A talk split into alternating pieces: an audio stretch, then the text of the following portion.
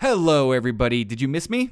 I bet you did. Is your pal Will here? Uh, I've got a bit of an annou- announcement to make. I'm very excited to share this with you guys. Uh, I've got a brand new podcast out. It's called 141 and two thirds percent. It is a wrestling podcast with my co host, Tyler Young. That's right, the Tyler Young. That's a co host on the Who Killed the Radio Star podcast.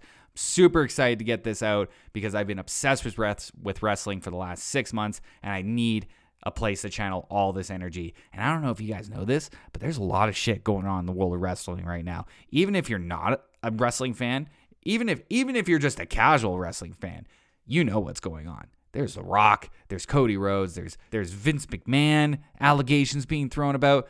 Stuff is moving in the world of professional wrestling. So here I'm going to drop the very first episode for 140 141 two thirds percent.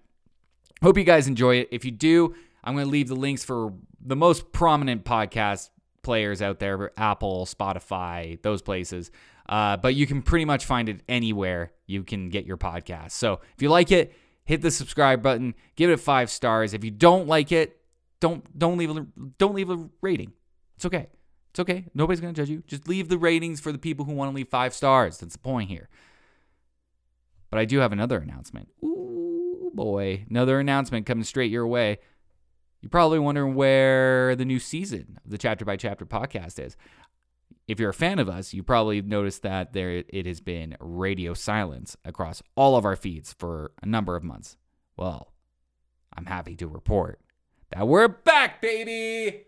Pew, pew, pew, pew, pew. Yes, season seven, four chapter by chapter is going to be focusing on Children of Dune, the third book in the Dune series, and it's coming out this Friday, February 9th, 2024, just in time for the new movie to come out. So if you guys are rearing for some new Dune content, we got a lot for you. And then some other things as well, because obviously, if you guys know the show, we're going to be uh, diverting and digressing a lot throughout the season. Super excited to get it out to you guys. I can't wait. But until then, check out 141 and two thirds percent. Here's the first episode starting right now.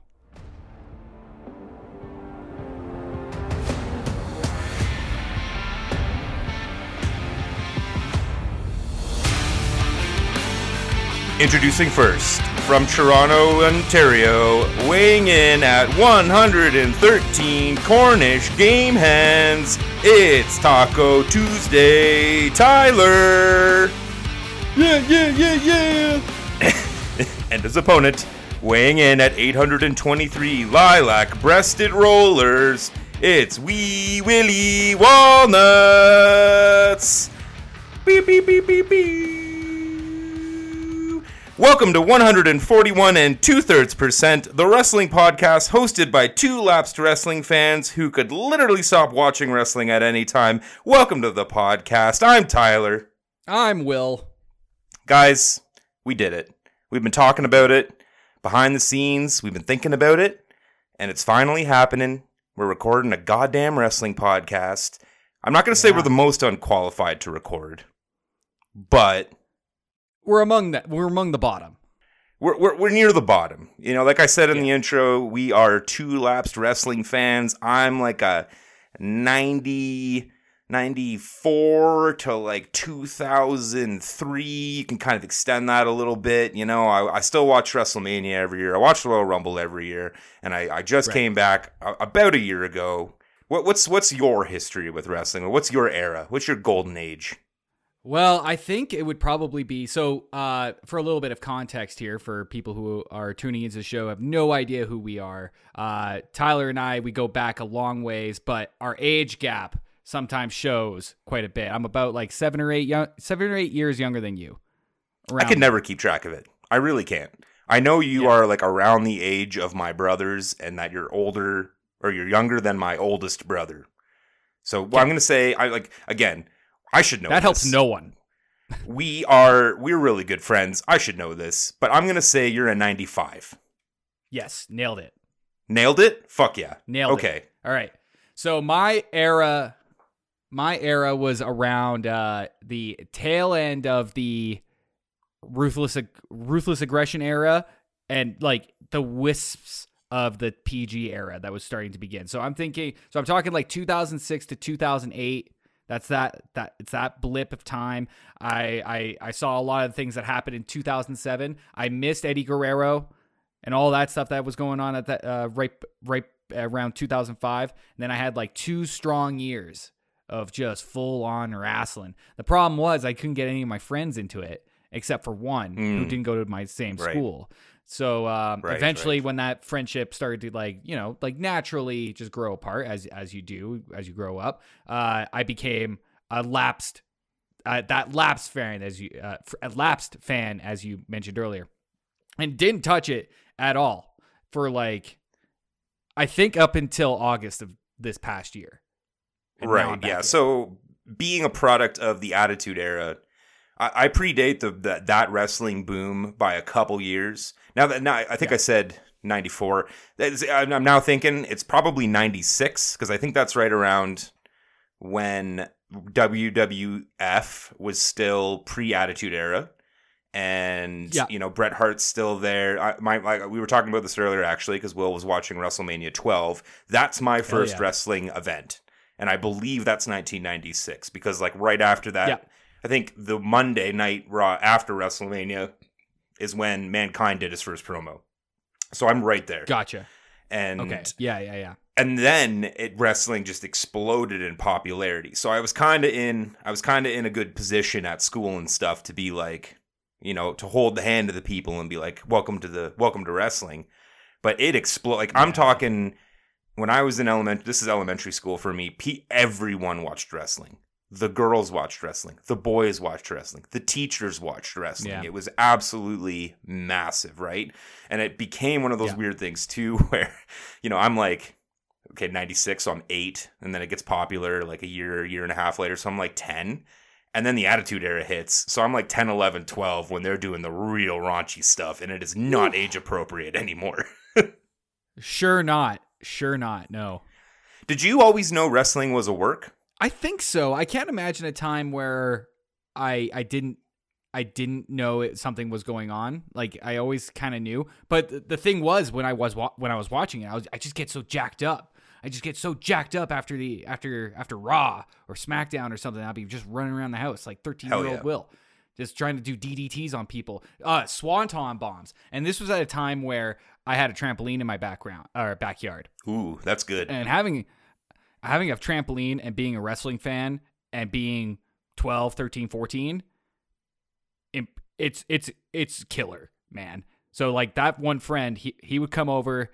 We would we would literally run matches together and you know like as good as like 12 year old 13 year old can do it but i would i would do swanton bombs on him he would do choke slams he was like he wanted to be more of a giant and i always loved high flyers so like i'm talking like Rey mysterio jeff hardy uh, I, I liked edge but he wasn't a high, flyer he was more of like that striker type like he just hit fast and hard right know? at that point, yeah, for But yeah. sure. Yeah, I had three little Uh, brothers. So yeah. I was just beating the living hell out of them. You know, like they are yeah. five, five, seven, and nine years younger than me.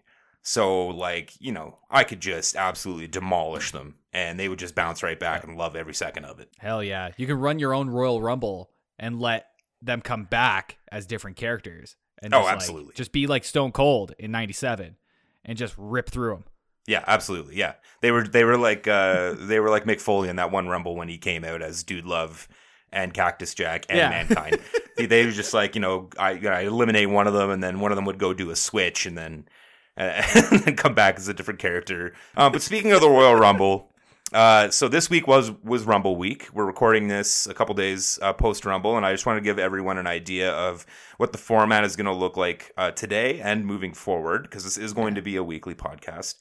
Um, so what we're gonna do basically is it's a it's a really loose review of the week of wrestling. We're gonna touch on. Uh, sorry, I, just to be fair, it's mostly going to be WWE focused. I want everyone to understand that this is a positivity podcast. Basically surrounding WWE. We will touch on AEW. We will touch on NXT, and maybe there'll be the odd Ring of Honor, New Japan stuff we touch on, but it, this is going to be mostly Yeah. a WWE centric podcast, mostly because we Well, do not have or yeah, TNA. We're going to touch on that later.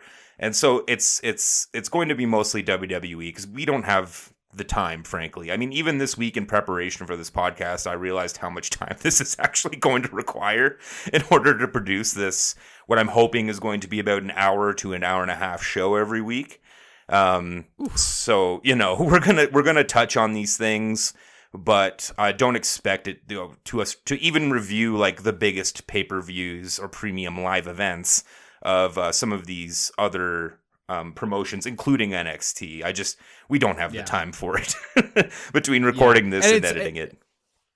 it, it- it's and it's not it, it has nothing to do with like uh our opinions about the product that those organizations put out we do like pretty much all wrestling we have our own opinions on what the, those products are it really just comes down to timing and i already have way too much shit going on to pay attention to everything the fact that the fact that i've been able to keep up with raw and smackdown for the last six months is a is a miracle Yeah, absolutely. I mean, like, so to kind of preface this for everyone, what happened is, like I said, every year I watch Rumble, I watch Mania, uh, generally with a group of people um, who, I mean, before in the last 10 years, there was one gentleman I used to watch these events with who was, who was super in. He was in 24 7. He was watching every Right. single event. And, you know, I, I tried a couple times to get back into it, but I, I, I don't really want to throw too much shade here, but the product just wasn't really up to snuff and it couldn't really hook me. It was just a little too PG, a little too family friendly, and mostly just like, you know, Vince's booking was getting ridiculous and I, I just couldn't get into it.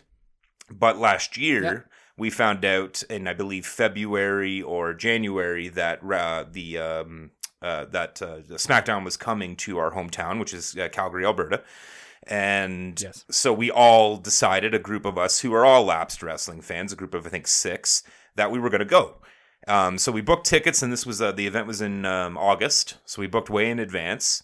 And then I did my typical watched WrestleMania and decided, you know what, I'm I'm gonna watch. I'm gonna watch until we go in August, just to see. I'm gonna give it another shot. I'm gonna give it the old college try.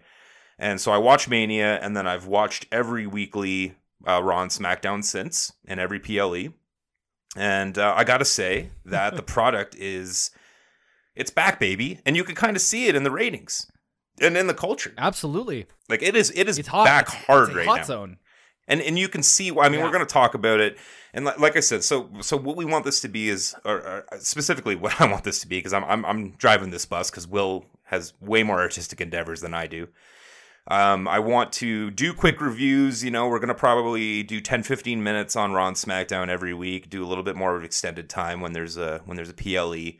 Um, but uh, you know, we're going to also after that do little little little little uh, feature segments. We're going to do top fives. We're going to cover some crazy moments. We're going to revisit wrestlers and Mhm. managers and producers. And that's going to be the meat of the episode for the most part. Uh, but I just wanted to get you guys an understanding of what we're, what to expect. I'm also going to try to timestamp these um, on the uh, on the descriptions for the podcast. So perhaps if you had missed SmackDown and you you want to skip that segment, um, then uh, you can, and you can go straight to the one that you've already seen, or perhaps you want to just pause before you know we start talking about Raw because we're going to be recording these on Wednesdays. So we're going to do the uh, the SmackDown review, then the Raw review with the PLE in the middle uh, on weeks with the PLEs. Then we'll touch on our featured segments, and uh, then I got a little I got a little surprise for Will at the end of the show Oh, that uh, he's, gonna, gonna show me his penis. I'm gonna. we are on video chat right now. I am going to take out my penis, and you'll hear Will's reaction. You'll know when it happens. Believe me. Believe me, you're gonna know It's- when it happens. I make a unique sound. Yeah, it's uh, kind of somewhere between the Homer scream, uh, the Peter when he stubs his uh, stubs his leg, sound stubs his leg when he hits his leg. It's something. It's somewhere Stubs in between. You're gonna know. You're gonna know when it happens. Uh, but this week, what I wanted to do with with the Royal Rumble happening is we're not gonna have the uh, the featured theme of the week or the featured segment. I but I do want to spend a little bit more time on all of these events just to give a quick one sentence summation or whatever to discuss our current feelings on the roster as we discuss these uh, matches. Just so you guys have a sense of where we're sitting with these uh, with these characters as we move forward. We're not going to do that every week. Um, certainly not as in depth as I plan on today, but I just want to just touch on everyone we talk about just a little bit today so that you guys can get a sense Yeah. of what kind of wrestling fans we are. And I think the Rumble really gives us a good opportunity for that. Absolutely. And I and before we get get started, this is a hell of a week to to hop in on a podcast, episode one. There's so much to talk about here. I mean, like It's a spicy week. I, I when I when I did the initial notes for this because Will and I have been planning this for a little bit. When I was doing the initial uh, show outline, what my my vision for the show was, uh, top of the show. Like we're going a lot longer here than I, I plan on in the future, but um, news is the first thing I want to talk about every week. And th- there's been Well. quite a bit of news this week that uh, Yeah. I, I really don't want to drag out, but like it's been a spicy week for WWE news. Aside from all of the events, which included the Royal Rumble, probably the second biggest um, uh, PLE uh, just event in general of the year. So Yeah. yeah, so that's gonna be interesting. It's been such a week that we even watched like the press conference after the Royal Rumble just to see what the comments were about the current events of the WWE. Like that's the kind of week. Yeah, It's yeah. big. I, I do typically watch the press conferences after the PLEs, but usually it's more like uh, I, I leave the event on. You know, I'm walking around, I'm cleaning up the mess I made during it, and I'm paying half attention and like, oh, cool, uh, Gunther's on. Yeah, you know, I know what he's gonna say. Yada yada yada. I'm Austrian, we get it. Um, I'm better than everyone. blah blah blah. But this one was kind of important, as we will touch on very absolutely. quickly here. I mean, we might as well just break. Right. Is there anything else you want to talk about before we get into the news? I'm on your I'm on your bus. Show me show me where we want to go. All right, beep beep toot toot. Um, I want to kind of take this news a little bit um from uh, least important to most important because we all know what most important is right now. it's a little. It's it, it extends beyond the realm of the wrestling fan.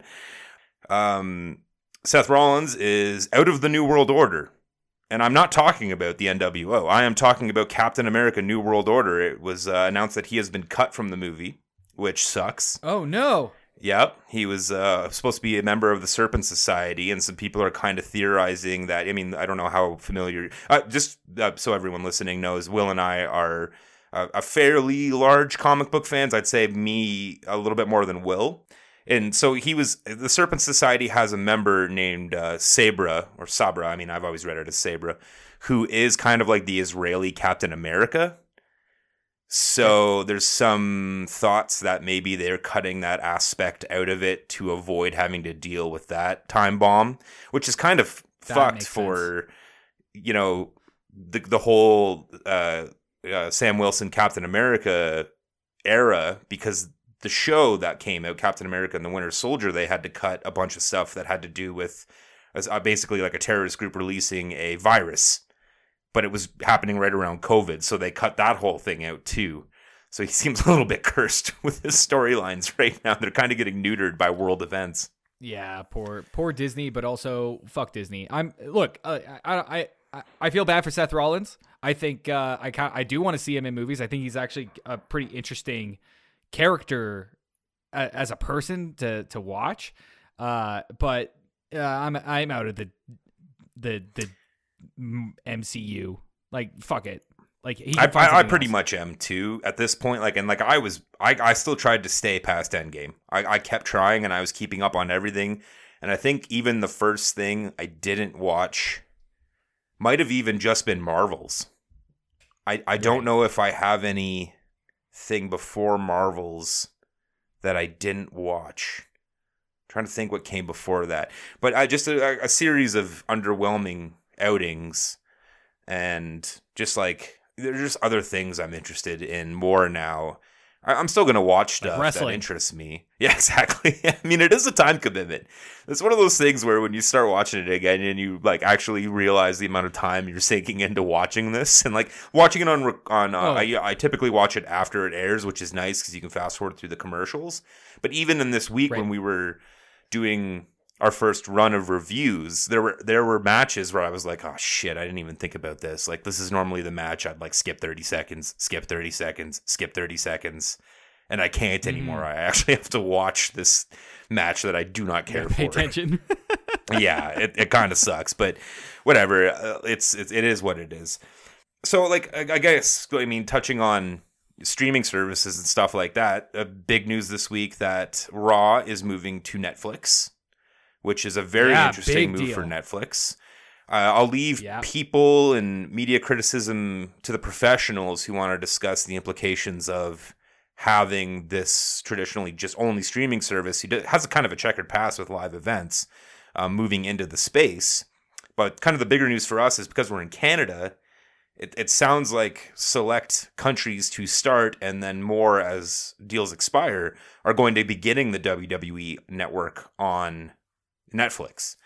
Um, hopefully, it's not an additional charge.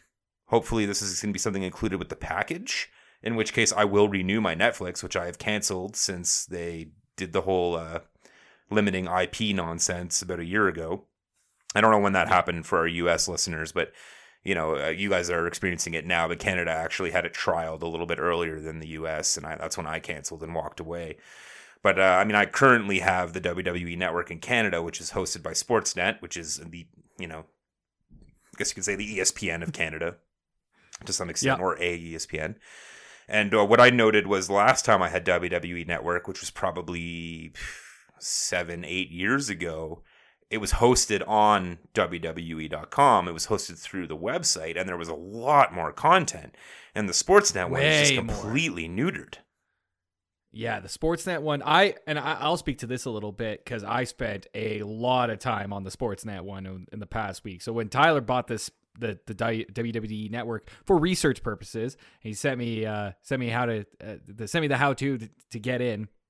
I think for the next three or four days, I watched exclusively wrestling, and I'm talking like thirty to thirty-five hours of PLEs, old matches, just burning through content there. Yeah. Um, and the Sportsnet app in general is disorganized.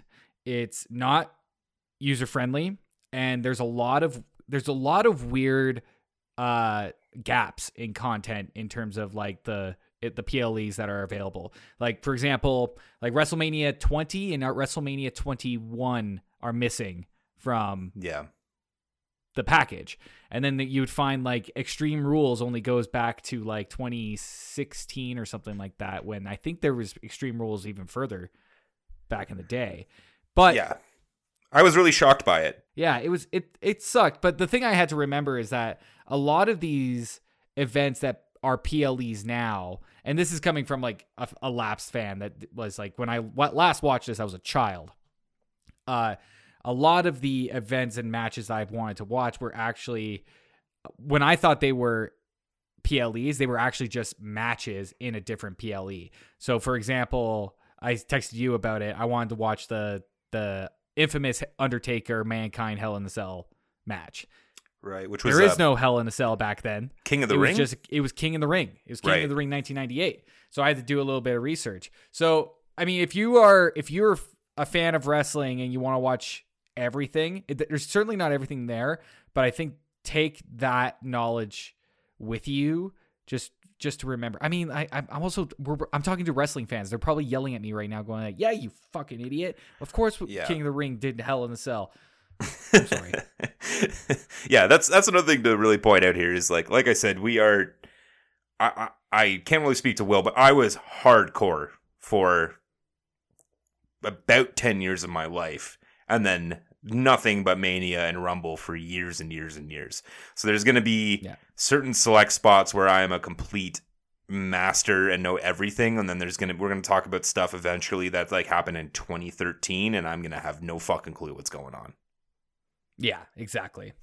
but yeah, hopefully Netflix kind of brings that traditional WWE package back in. I have since because like like I said, like Will said, I signed up for the network because we are going to be reviewing old pay per views and we're going to be reviewing old wrestlers. So I wanted that that that database, and then quickly realized it's not the same WWE network I had previously. And like you know, the, like Yeah. it, I, I can't express to you, Will, how many things were on the WWE network when I had it last. Like I'm talking like I think Mid South Wrestling and old uh, like W Oh, uh, wow. World World uh, uh, WC was WCCW or Yeah, no World Class Championship Wrestling. They had a lot in that the library. right. They had Stampede stuff, Wow. and Yeah, now and I remember you showed me uh, the app back then, uh, and I, I think it was only maybe like f- four or five years ago, maybe maybe six. Uh, at least when we were, at least when in the time frame of us being friends.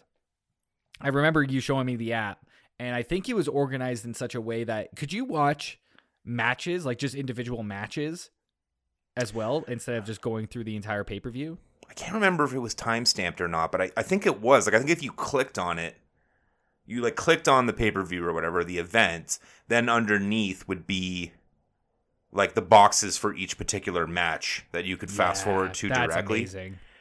And from what I've I, I've done some brief reading on this. I mean, we're stuck on this package at least for the next month. I have read that you know if we VPN to a couple select countries where it is still run directly through WWE, all that stuff is still there.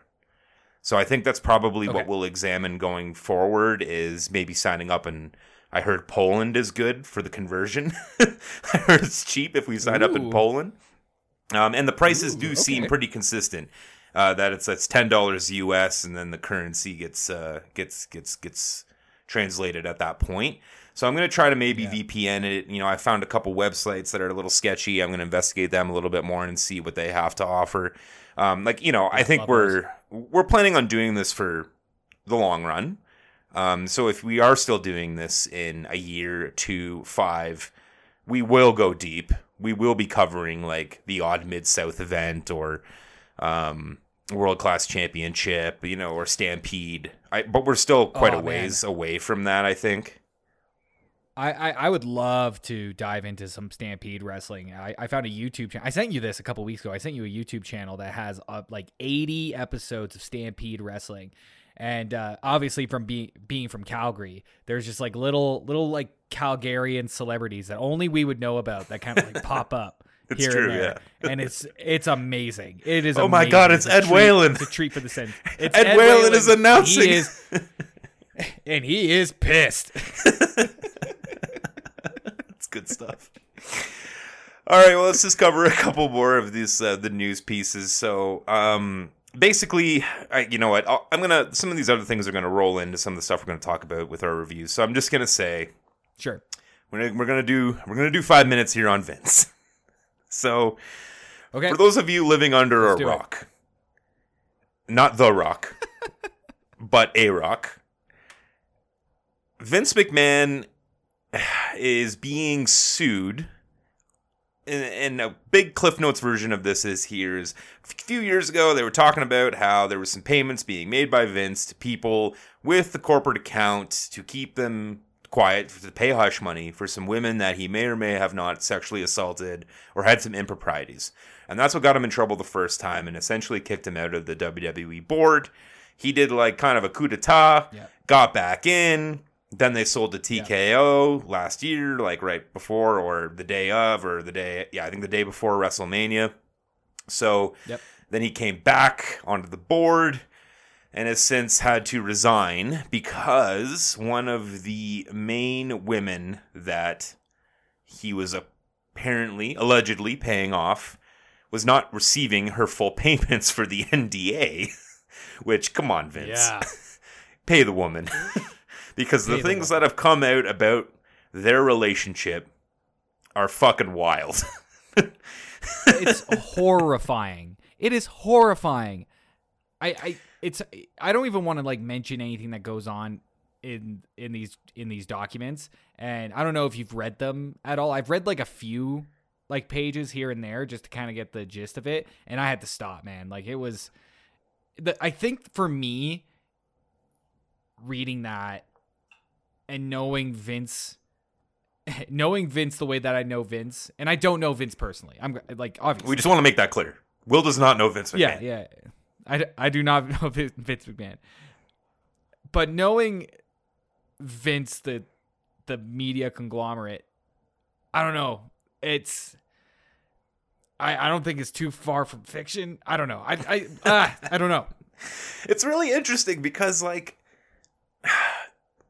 you know, like again, everyone, our readers, I, I don't really, our readers, our listeners, I don't want to like go in too deep on specifics here, both because we've gone very long for this segment and also because like I don't think we can do it proper justice. But No. you know, I think Vince, in his older age, as he amassed power and kept getting away with other minor things, may have used this opportunity to get away with larger things.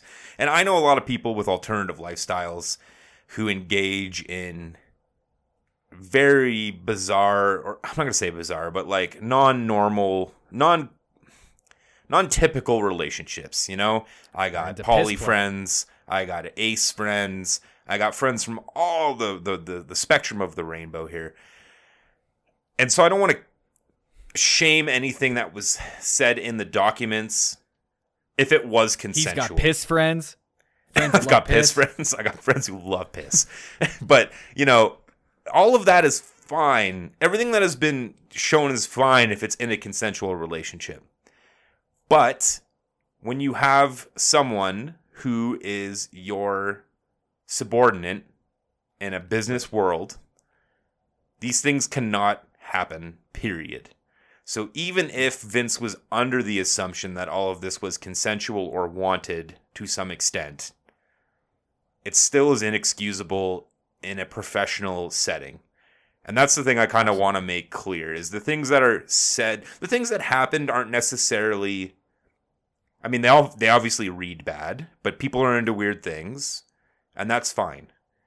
But you can't do that when you're paying the woman out of the company pockets and she's has all the symptoms of being someone who is in a bad place in her life and you can read it as being exploited. And that is the assumption I'm making going forward is that she was being exploited. Right. but you know, Yeah, maybe maybe she is a power hungry not power hungry. Maybe she is someone who's exploiting the situation for her own gain. But I also think she has every right to do that considering that she was on the payroll. You know, Vince was her boss. There is both a, a power difference there and an age difference and a bunch of other differences. So I will leave it to our listeners to go in and read the specifics. It's But all about the game and how you play it. Wow, uh, foreshadowing right there, Will. Um, hmm uh, you, yeah. So you know, the, the the the important things to note are Vince has stepped down from the board. He's off the TKO board, Yeah. which is the company that owns both WWE and UFC. Um, I want to I want to hop in real quick here. Can Yeah. you can we just imagine what this board meeting was like? Cuz right before these allegations came out, The Rock joined the TKO board, right? like twelve hours before. like yeah, hours. We're talking hours. And I'm just imagining, like the first thought that came to my head is the board meeting from the first Spider-Man movie with Tobey Maguire, where they bring Norman Osborn in. you got Triple H at the other end of the table, and he goes, "You're out, Vince." It's like, no. See, I was kind of picturing it like uh, do you watch The Boys, right? no. Oh, you haven't watched The Boys. I watched the first season. Look, tar and feather me on Twitter. Take me to Twitter. I don't care. I'm not a big fan of the boys. Okay, Said it. Eat Sorry. shit. You, you're you're wrong. Stop watching any Marvel thing ever, and then just watch The Boys. But I pictured it as like a meeting of the seven. I can't remember if there was any of those in the first season. I'm sure there were, but just like you know, a giant boardroom with all of these characters. You know, you got The Rock, you got Dana White, you got Vince, you got Ari Emanuel. it's just like all these larger than life figures. going on? I mean, like, like you guys have all seen. I assume you all have seen the pictures of Vince lately, like what he looks like, like fucking Snidely Whiplash with the weird ass mustache and the jet black dyed everything, and just him trying to defend himself. And then The Rock in my in my head is in character. He is not Dwayne Johnson. He is just fully The Rock. And for Yeah. some reason, you know, like he's just delivering a promo in front of everyone, all la The Rock. He's got a microphone for some reason. Yeah, yeah. and they're He's- booting Vince out. Did The Rock ask you to speak? but that's the thing is like shut you up, know sit down, shut up. there, there's been a lot of red flags about Vince over the years, and there's a lot of red flags about WWE in general. To be fair, you know, I, I don't think I'm speaking out of turn when I say when I speak for Will here and say that Will and I are both politically very left wing, both socially, fiscally, all the above. I'm And- North Wing. B- beautiful, Baby. nailed it. And uh, you know, with all the stuff with Saudi Arabia, who I also have to contend with in my own personal life as being a, a Newcastle United fan who was purchased by Saudi Arabia, I gotta I gotta watch WWE. I'm a Newcastle fan. The Saudis are just invading my recreational time, and it's it's also like I don't want to say it's worked, but it's it's made me no lie, not exaggerating, spend hours reading about the history of Saudi Arabia. and No, no. uh, learning a whole bunch about their you know the the the general as much as you can fit into a 3 hour r- session of reading about Saudi Arabia's history understanding Right. that they were like a you know a a state that ha- was very closely tied to the religion but they are trying to break away from that now. And it does seem from my reading that that is legitimate. There's no more like from what i can read no more like beheadings in the public square of the infidels. But you know Okay. there's it's only been a change in the last 5 years maybe being generous the last 10 where the real changes have come forward where the political powers or i guess i mean it's not political it's the king and his family have started to distance themselves from the religious sect in saudi arabia um, and try to make a more progressive place. So to be Okay. fair there's all of those things to consider. However it also is still very fresh and I don't want to start talking about Jamal Khashoggi on a fucking wrestling podcast. so You're off the rails here. You're off I'm- the I'm- rails. I'm a little rails off the rails. Bring it back to. WWE. bring it back to WWE.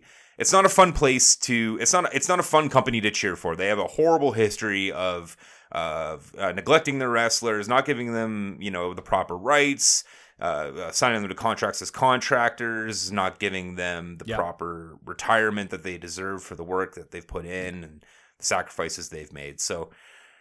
Mhm. We're not going to talk about that a lot here, unless it comes up in the news segment. But we do understand walking into this that WWE is probably a horrible corporation that we should not be cheering for.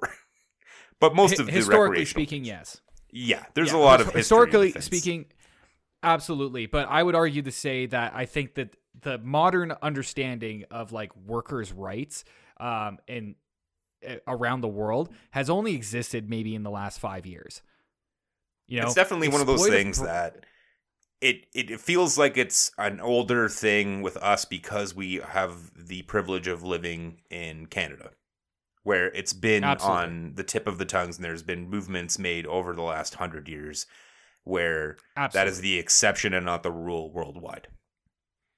Absolutely. And in the case of WWE, this is this is just how business was ran in from the 80s, 90s, 2000s. These like Vince was ruthless. He was a ruthless businessman. He ate an entire industry, swallowed it Yeah. whole, more or Exactly. less.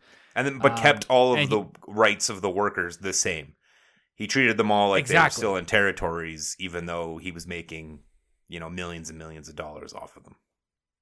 Exactly.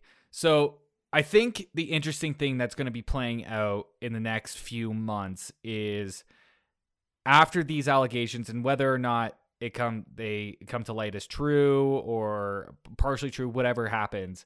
I think what we're going to see is a shift in a shift in culture uh, internally for WWE, and I think we're seeing that already. Um, for example, when we when we watched um, Cody Rhodes in that press conference uh, after Royal Rumble, uh, he was inc- he's incredibly media trained, and he was popped the question about the Vince McMahon allegations. I think I think the question that he was asked had the term quote unquote dark cloud that hovered over Royal Rumble as people went into it. And I can't I can't remember Cody's exact response, but he responded quite eloquently, uh, succinctly. He he addressed it but diverted, and we're gonna see more more of that as details kind of come forward about this event. And if things from the past keep coming up, like maybe something involved with uh, Triple H, Stephanie McMahon, and these don't even have to be explicitly sexual by nature. Just have maybe they're just like shitty boss things that they did ten years ago. It, they're still gonna come up, and they're gonna have to be addressed in in a way. And I think we're gonna see a much more, almost, almost sort of liberal, like left leaning approach to these things uh, while still trying to make a product that's not as toned down as the PG era. Does that make sense, or am I just rambling? No, I, I see what you're saying. I think like, and the nature of the company is different than it was before, right? It's a publicly traded company now. We officially have no more McMahon's left in the in the company. You know, you see, you have Triple H to some extent, and there's ownership held by like Stephanie and I believe Shane as well. I think they still have some shares and I, I do I know Vince does too, but like on the operating day to day, I don't think anyone's really involved other than Triple H. So Of. I think that mostly, you know, you just have to you're going to just get more corporate log lines. You can't just kind of put your foot down and say we're going to do everything the way we want to do it because you're under a larger scrutiny when you have to deal with things as a publicly traded company, right? And now the Yeah. my magnifying glass is on them. And like you were saying, Cody is being positioned as the face of the company, I think, moving forward. I do think he's going Yep. to win at WrestleMania and beat Roman. And I think Roman's going to go away for an extended period of time and, and take a crack at Hollywood and follow in the steps of The Rock. So Sure. they are positioning him that way. And, you know, with, of course, with AEW and, and even the, the All In show before AEW, he- he's always not always, but he's carried himself as a businessman. He knows how to address these questions. He did a lot better job answering those questions than Triple H did. A So- lot better job. A lot better job. I was I was actually blown away by how he answered those questions. Yeah, he did an excellent job um, addressing them, and and you know where where he kind of subtly shifted focus away from the nature of the question, where Triple H directly Triple H just he just took he just took the took wheel and took a left hand. yeah, exactly. He took a sledgehammer and, hit someone awkwardly by it. holding the sledgehammer with one hand. the, Yeah. the way everyone uses a sledgehammer, holding it on the two ends of the sledgehammer. Yeah, Yeah. so I do I do appreciate the way that he answered the question in a in a way because even though I think his answer was a bullshit answer, and even when we were sitting there, all uh, everybody there that was watching, we were like, "That's bullshit. That that's a bullshit answer. What you're giving." He started it started it by going, "You know what I'm gonna do here," and I don't know that kind of honesty. I don't hate it. I don't hate it. like I'd rather have him say, you know, I I can't really answer this than just not answering it and everyone knows he's not answering it and he's not acknowledging that he's not answering it, right? So yeah, I, I you yeah. know, we'll see how that all plays out though. Um again, it's a really weird time to be starting a podcast when you have this I, much it's hot. It's a, it's a fucking great time. wild It's a great time. It's like so let's it- let's we're transition. seeing a birth of something develop. We see we're seeing the birth of something here, and even though it's kind of happening in the ashes of a legacy that has held WWE, like that that was over the whole wrestling landscape for forty fucking years. Uh, that is gone. So we're starting new again. So it's like we're here, ground zero, baby. Let's go. It's true. Let's do it. It's not you're you know you're not wrong, Will. You're not wrong. It is the dawn of a new day, but it's not about new day. They're kind of old. No one really pops for them. We'll talk about that later. Um, let's, I let's, have seven piles of pancakes here. What am I going to do? I got bootios. I, got, I, got, I bought all the bootios. I thought I was going to sell them during COVID. I had like this bootio mask deal going on. No one, no one bid on it, and they're all expiring. I, just to uh, tie into one of your other podcasts, Steve keeps coming over. He's stealing all the bootios. He's feeding them to the rats. It's it's becoming a Feeding 'em to whole thing. I, I don't I don't love what's no. happening, but at least they're going to a good home, and that is the rats' bellies. So let's talk about some fucking wrestling. Let's do it. Let's do some wrestling. So All we're going to cover SmackDown from last Friday, January 26th, in Miami, Florida. It's the go home show before Rumble. Straight up off the bat, just want to say, want to pour one out for my boy. We loved you. Well, we didn't. You were really good at your job. Well, you, you really weren't. But you seem like a good guy. R.I.P. Kevin Patrick. They killed you. See you I was gonna later. Say, are you talking about Vince again? Poor Kevin Patrick. Oh, you know, I don't. What were your Patrick. feelings on Kevin Patrick? I personally did not care for him. I am a soccer fan. He calls an, he calls a fantastic soccer match, but he just Really, eh? didn't really grab me in wrestling with that endless, breathless, everything, always running out of breath. Not gonna try to do Right. an Irish accent because it would be bad. Yeah, yeah, yeah. Honestly, I you know my my my feelings on this, I had no feelings. I was like, okay, I don't know. I I don't have that much love for the current roster of of commentators in WWE, and I know Michael Cole has been there for forever. Um, and we'll get to Michael Cole in a bit when we talk uh, talk about Raw. Um, but seeing Kevin Patrick leave, I was like, okay, fine. Let's let's I, let's try let's do some experimenting here. Let's see if there's other people that can do. I mean, they, they gave it him a good run, and they've talked about, you know, it's been talked about in the dirt sheets and online about how they were pressuring him to change and talking to him, and the, it was he, it sounded like he had the knowledge that if it didn't start going better, he was gone, and this has been talked about for quite a while now, and it didn't go any better. I, I didn't hate him on the mic, for sure. I thought Graves would. I like I'm kind of the opposite of you. I really like most of the commentators right now.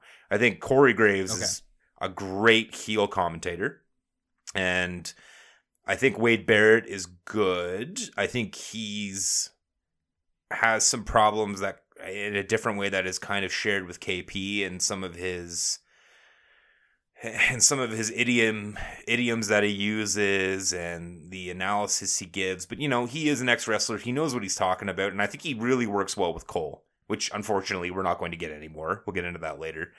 Um, Yeah. but I don't really hate anyone except for KP, and I do think that was kind of intensified by the online hate. Everyone like was pointing out his flaws, and I think a lot of people were like, "Hey, yeah, he does do that. Fuck that guy."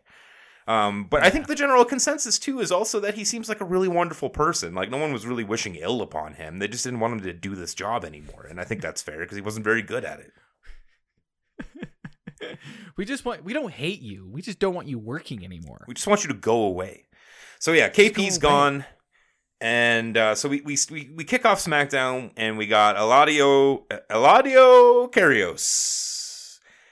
So Will and I used to work at a record store called HMV, and uh, how long did you work there? Three years, four years, I worked there. I worked there four years, maybe three and a half. and I worked there for a couple years before you, so probably about six. And uh, during that glorious time in my late 20s and early 30s, I was still really in the know about pop music. You know, I, I, I fell out a little bit in my early mid 20s. And then I got the job at HMV and I was I was tapped in, baby. I knew the top 40. I knew everything that was happening with the kids because we were subjected to it every day, slinging these CDs. And now I don't know anything about, about the kids. I know Taylor Swift is still cool. I know uh, people love Bad Bunny. Cooler than ever. But I kind of only really know about that through wrestling. Um, Yep. But I know Eladio Carrión is had that RKO song because they were pushing that really hard, and so he Yeah. introduced the show and. Uh, it's kind of a muted performance, but whatever. You got to sit out there and, and hang out with Randy. You know, Randy cut an okay promo. Uh, he did give spoilers for the Rumble. I don't know if you caught that. Did you catch that? No, I did not catch that. He said there's only one number that matters, and that's number 15. And he may have been referring to the fact that he was the 15 time champ. but Cody came out at 15 in the Rumble. so Cody came out at 15. I don't know if that okay, was okay, uh, yeah. purposeful foreshadowing, but uh, you know, it was an okay promo. Whatever, it's Randy. Ran- I don't think Randy really gr- gives great heel. I mean, uh, great face promos as well as he does with he- heel promos. But you know, everyone Oh, wanted yeah, to see yeah. him back, and he's back, and everyone's happy. Uh, what are your feelings about Randy Orton right now? I, I'm I, I like you said, like him as a face is interesting, and I and I do like Randy. I think Ran, like Randy's amazing, like in ring, like the dude's incredible. Um, but I I feel like we need a heel turn. Like I think it's inevitable, you know, because I think he does work better as a heel. But when you're gone for that yeah. long, people want to see you. So when you come back, you kind of deliver the goods. You make him a good guy you know for a little bit at least. Yeah, you know what's funny about Randy is that he's only two years older than LA Knight. And I think maybe a year older than AJ Styles, maybe a little bit more. Like he's only a couple years older than a lot of these guys who are just coming up, and he's treated as such a such a legend, you know.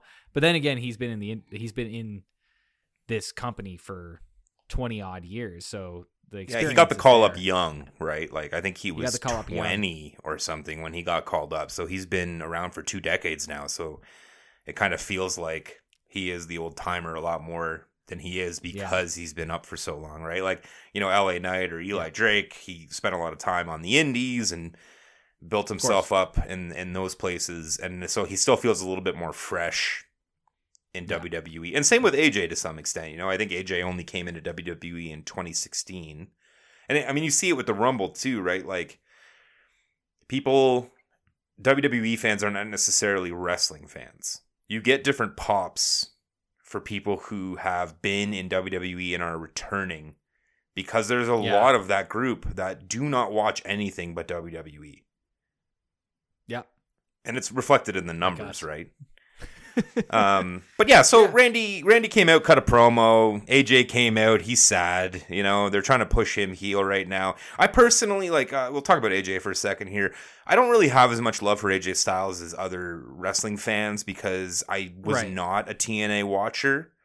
Um, I always knew he like he was there, and you know I did watch a little bit of TNA. But just something about him in general just is just not really doesn't really click with me. I mean, he's a great in ring performer, no doubt, but it just doesn't yeah. really resonate with me. I mean, I don't know why necessarily. Maybe because I'm like not white trash enough. Is that a thing? Is he like the white trash king? Like I'm a different kind of white uh, trash. Yeah. I'm not southern well, yeah, white no, trash. You're you're well, you're garbage. yeah, I'm a garbage human. Uh, I'm I'm yeah. Canadian uh, garbage human. When it comes to AJ, I think I'm with I'm with you. If I'm with you when it comes to face AJ. The heel turn AJ that they're tr- pushing right now, um, I don't think it's it, I don't think it's amazing, but I definitely think it makes him more interesting than the AJ that I've seen in the past, where he's just sad and he's looking for he's looking for his he's looking for his pop, really. Um, yeah, I remember when we went to SmackDown, we I, looked at the card beforehand and I saw AJ versus Omos. Oh, Omos, Omos, AJ versus Omos, and Omos. I went, okay, there's there's my break. There's my pee break right there, right in the middle of the card. Yeah, and go pee, grab a beer. I do not give a shit about this. And like the whole thing Absolutely. with like, what, what, was their stable called? Did they even have a name of the stable? Am I blanking on this? Oh, with him and the OC, Good Brothers. The OC. The OC. Thank you. God, I could not care less. Right. And yeah. I like the Good Brothers, and I don't know how familiar you are with their pedigree, but like they are have a deep pedigree as a tag team in Japan and AEW and in TNA, but they've never gotcha. really in the time that I've watched, the, the moments I've watched the WWE, they've never really been that that pushed, so I don't really have much feeling for them. I like the, I like their work in the ring, but for the most part, when they when they put them on TV, it's mostly just to get smashed, uh, to put someone else over. And uh, Michin right. is is fine, but you know she's just another face in the in, in the girls division. You know, I think maybe the lack of a, a mid card belt for the women kind of hurts people like her. Where there's really like you know she's mm-hmm. not going to beat Rhea, she's not going to be Bianca or Charlotte or Becky. So there's like, what do you do with her? You can put a tag team belt on her, which I we're going to talk about later. But there's really nowhere for her to go other than just to be a stepping stone for someone they're trying to build up. Um, yeah. With the size of the women's division now, I think they really need like a mid card title, you know, an intercontinental or a U.S. title uh, to yeah, push some yeah, of those people. Um, Start with yeah. one, and then you can you can trade you can trade the champion over to SmackDown or Raw, depending on where the storyline's going, where people are finding where people are starting to tune in, and then just go from there. Yeah, absolutely. I I, I don't see why not, that can't just be like a. I don't think you need two mid cards but you know, one would be one would be helpful, and then just make it uh, brand agnostic. They can go to both brands, right? So AJ comes out. He's sad. He's sad man. He's an angry man. Yep. Uh, he says some I sad like shit. I like that he's wearing like a Palpatine hood. You know, Yeah, when he yeah, comes out do now. it. do it. Um, but yeah, LA comes out. He brings the fucking fire. Huge pop. He's Well, so over. Let's Uh, let's let's talk about the timing the production had, and they must have been waiting for their cue twice. Mm. Because AJ was he, AJ was cutting his promo. He's he's bickering with uh, with Randy, and uh, I was wa- I went and watched the promo this particular segment again, and right when when AJ's on the floor walking to the ring, he says LA Knight. He said it. He says LA Knight's name, and he says it in a way with like a pause right before it, as if he's cueing up production for Yeah. the what's going to happen next. But then it's missed, and then he has to continue on kind of ad libbing the rest of the promo, which I think he does a pretty good job. That's the feeling that I get. Maybe it would. Maybe I'm reading too much into it, and this was planned. Uh, but I had a feeling that that first time he says "L.A. Knight" on the floor, they didn't time it properly, and then he had to kind of like work it all the way into the ring, and then he says "L.A. Knight" again, and production times "L.A. Knight" with the "L.A. Knight" like Perfection. L.A. to a T. It is incredible. The the the effect of the pop that they they were able to pull from that was amazing. So bravo to production for timing that. Great stuff. But yeah, LA Knight comes out and he starts cooking. I was saying this to bringing you. the fucking fire. Just bringing the Like- fire. He's such a good promo. He's I, I I think right at the beginning he was just starting to feel it a little bit, and he even threw out a dummy just to see who would catch it, and you could hear a small pop, like a small small pop in the background from people who like watched NWA or people who just like dove into old LA Knight promos. Uh, he threw in a little dummy in there, and he paused and he listened for it, and he's like, okay, maybe we can maybe we can work that dummy in somewhere else. And then as soon as he gets into the ring and starts just laying into uh, Randy and uh, AJ. Hot fire, hot fire all the way through. I'm like, let him cook. Yeah, Let's he go. Just he- you know, sometimes he'll get out there and he'll he'll stumble a little bit and miss a few things, but he was just on point. And when when he was like, what did he say? He was like, "I'm gonna hit solo so hard he'll start dancing like his dad." And started doing the Rikishi Yeah. dance. like Rikishi I love shit like that. It was so good, and I love how he just came in, spit hot fire, and then just bailed and just started walking up Yeah, the ramp. left. And then, you know, AJ Pele kicks Randy. He owes him a fucking, he's got a receipt for him, yada, yada, yada, building up to the Rumble. It's the go home show. I get it. So it's a pretty solid opening segment. We got to see all four, or uh, sorry, all four of them. We got to see the three of them who were going to challenge Roman. Um, you know, they're still like, you know, brewing those divisions because, like, let's let's be real here. We know what's happening in Rumble. We, we know Roman's not going to lose at Rumble. It's just like it's a it- you know, so you got to make it interesting for the fans. So basically, the, the the real thing we're going to see here is the division of you know these three people and how that's going to play into Roman winning, right? So pretty pretty rote stuff, pretty standard, whatever. I enjoyed it, and then uh, we move on to uh, Carlito and Santos, which is something they've been kind of cooking up lately. Uh, ever since uh, Rey got out, and uh, you know it's been it's been lovely to see Carlito back. Um, I'm a big Carlito fan from back in the day. Always thought he was underutilized. He looks great for his age. Uh, he looks you know? amazing. That's another thing that I want to talk, just like touch on is every time there's been like a return, uh, not every time, I'd, I'd say like maybe three out of five times or something like that. When somebody returns, they come back and they just looked, they look like they've been to the Triple H school of hitting gas, baby. Like, oh fuck! When AJ, AJ came back, Styles, Randy. AJ Styles is just ooh huge. Randy's huge, and then uh even Carlito, like Carlito as well. When he came back, I remember the first time seeing him, I was like, "Fuck, he's big now. He's a big guy. Yeah. He's formidable." And I think part of it that helped that too is like, I mean, personally, I haven't seen Carlito wrestle since he left WWE in like, you know, 10 years ago, probably more time for me. And at that point, yeah. he was more of like a cruiserweight almost, you know, he was a smaller guy. And now he's just absolutely jacked and his face looks old, so he looks meaner and angrier. Um, but yeah, so, you know, they've been brewing this Carlito Santos thing. It's not the most interesting storyline to me. You know, we basically were, we're ramping up to LWO versus the fake LWO, or what, what was the name they gave them? Legado, I don't know. And Le- Legendado Yeah, I- del Fuego or something. Not that's racist, kind of, but you know, That it's it's right. it's something like that. The Legends of Fire. Yeah. Um, and so you know, Carlito gets a hot start. You know, give give him his spot, give him his shine. Santos kind of makes the comeback. Uh, rips off Carlito's T-shirt, which was kind of weird to me. That you know, if you're gonna do this, the T-shirt spot, Carlito usually comes in in a T-shirt, to be fair. But if you're gonna do the T-shirt rip spot, shouldn't he be wearing like an LWO shirt and not just like a generic Carlito shirt? It's true. It's true. It just feels the- like it would get more heat. storytelling. Yeah. Yeah, Yeah. I, I know what know. you mean. It was a bit Well, choppy, I think- but it got smoother. I, as a whole, I I like the match. I mean, Carlito can just go. You know, like when, when and so can Santos. And Oh, Santos can. so can Santos.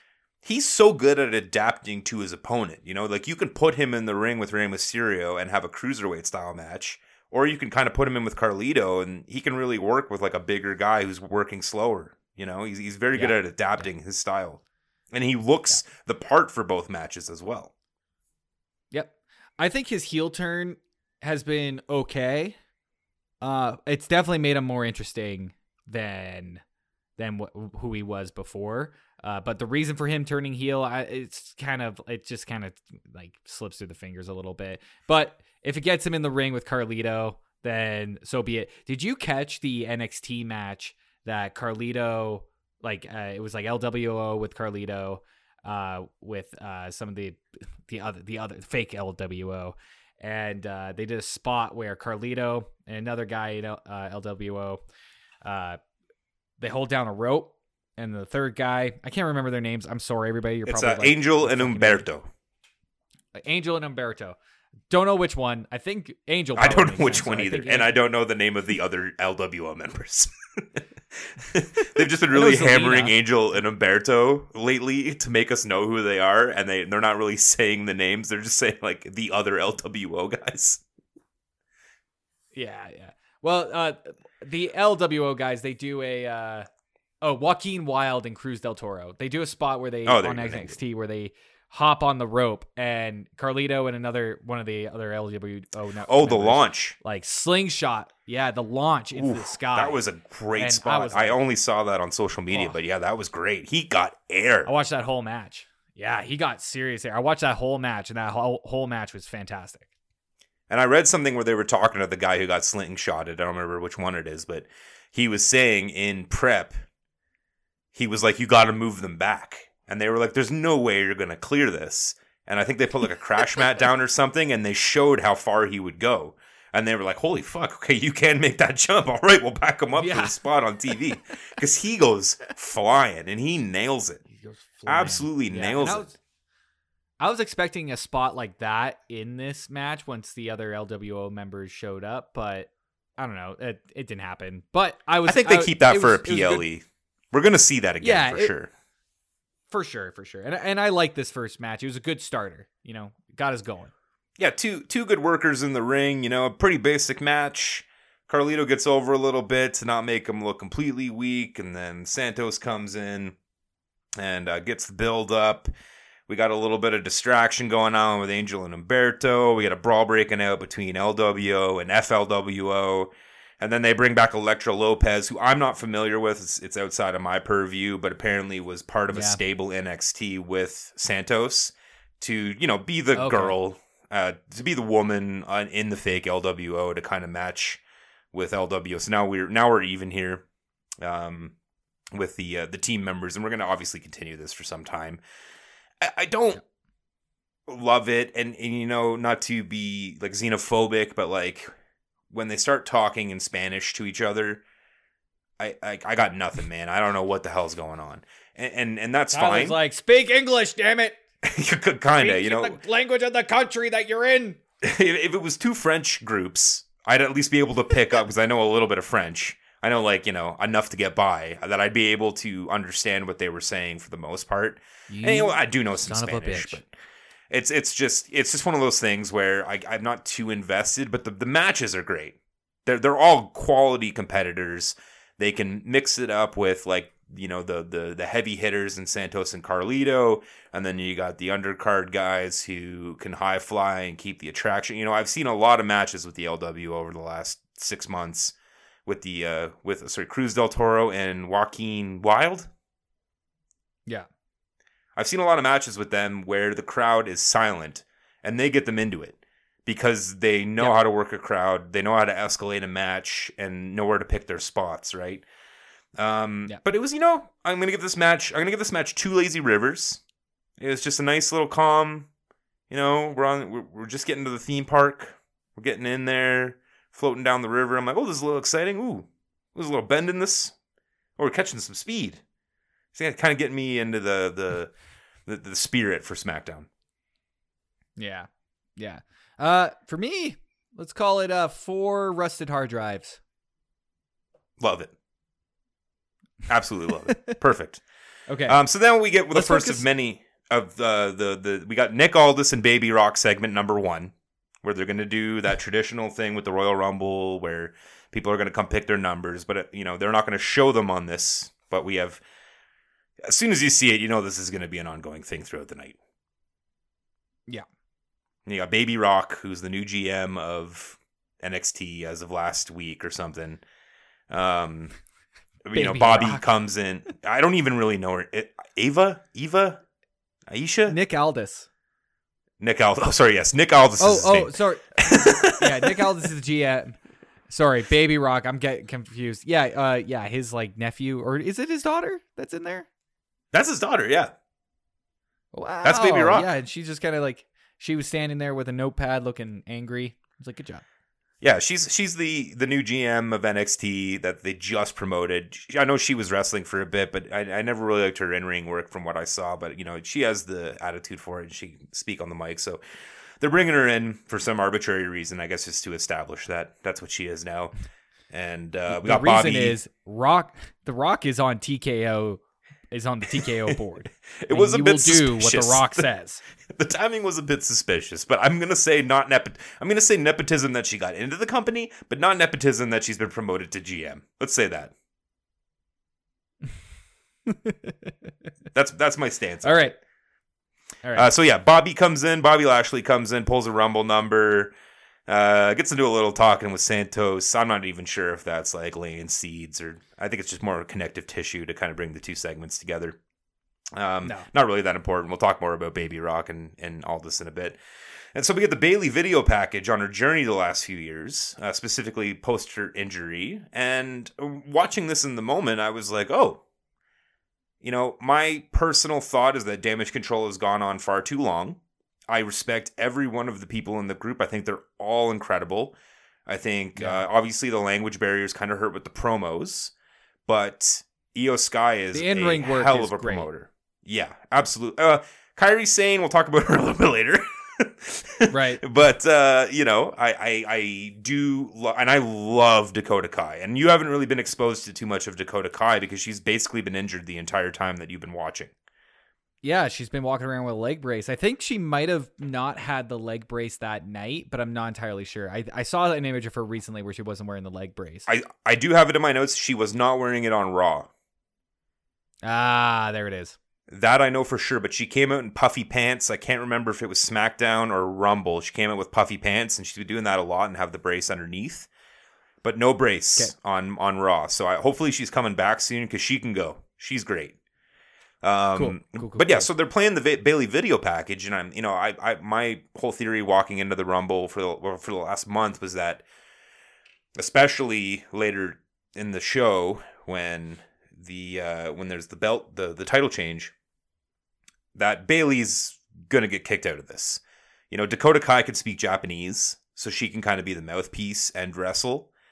Um, and obviously, like Bayley's been getting the cold shoulder for the last like three months. They've really dragged this out. Yeah. Well, Uh, and but- the, the the video the the video piece that they put together, they really paint her more like it didn't feel like it was in kayfabe. Like it felt like it, it almost felt like a, a heel or a face turn almost. It, it felt like a bit, of, a bit of a shoot, right? Like it was, uh, it was a little bit more real. And they're kind of humanizing Bayley a little bit more. And I think the the diehard WWE fans, I, I don't know how familiar you are, but like Bayley is like a beloved face for years. The heel turn is Yeah. the exception. So I think a lot of people are ready to kind of like I think a lot of people have appreciated her heel turn, but I think they're ready to bring her back. And everyone's very excited for her to be a face again, right? So they start painting this picture and I'm starting to think, well, like, you know, later on we have the Kabuki Warriors up for the gold. If they win and Iyo's got the belt, it's a perfect opportunity for Bayley to lose the Rumble and go over, you know, and, and, and be like ostracized by damage control. But then I watched this video Yeah. promo and I'm like, we haven't gotten a single video package for anyone in the women's Rumble that I can remember leading up to it.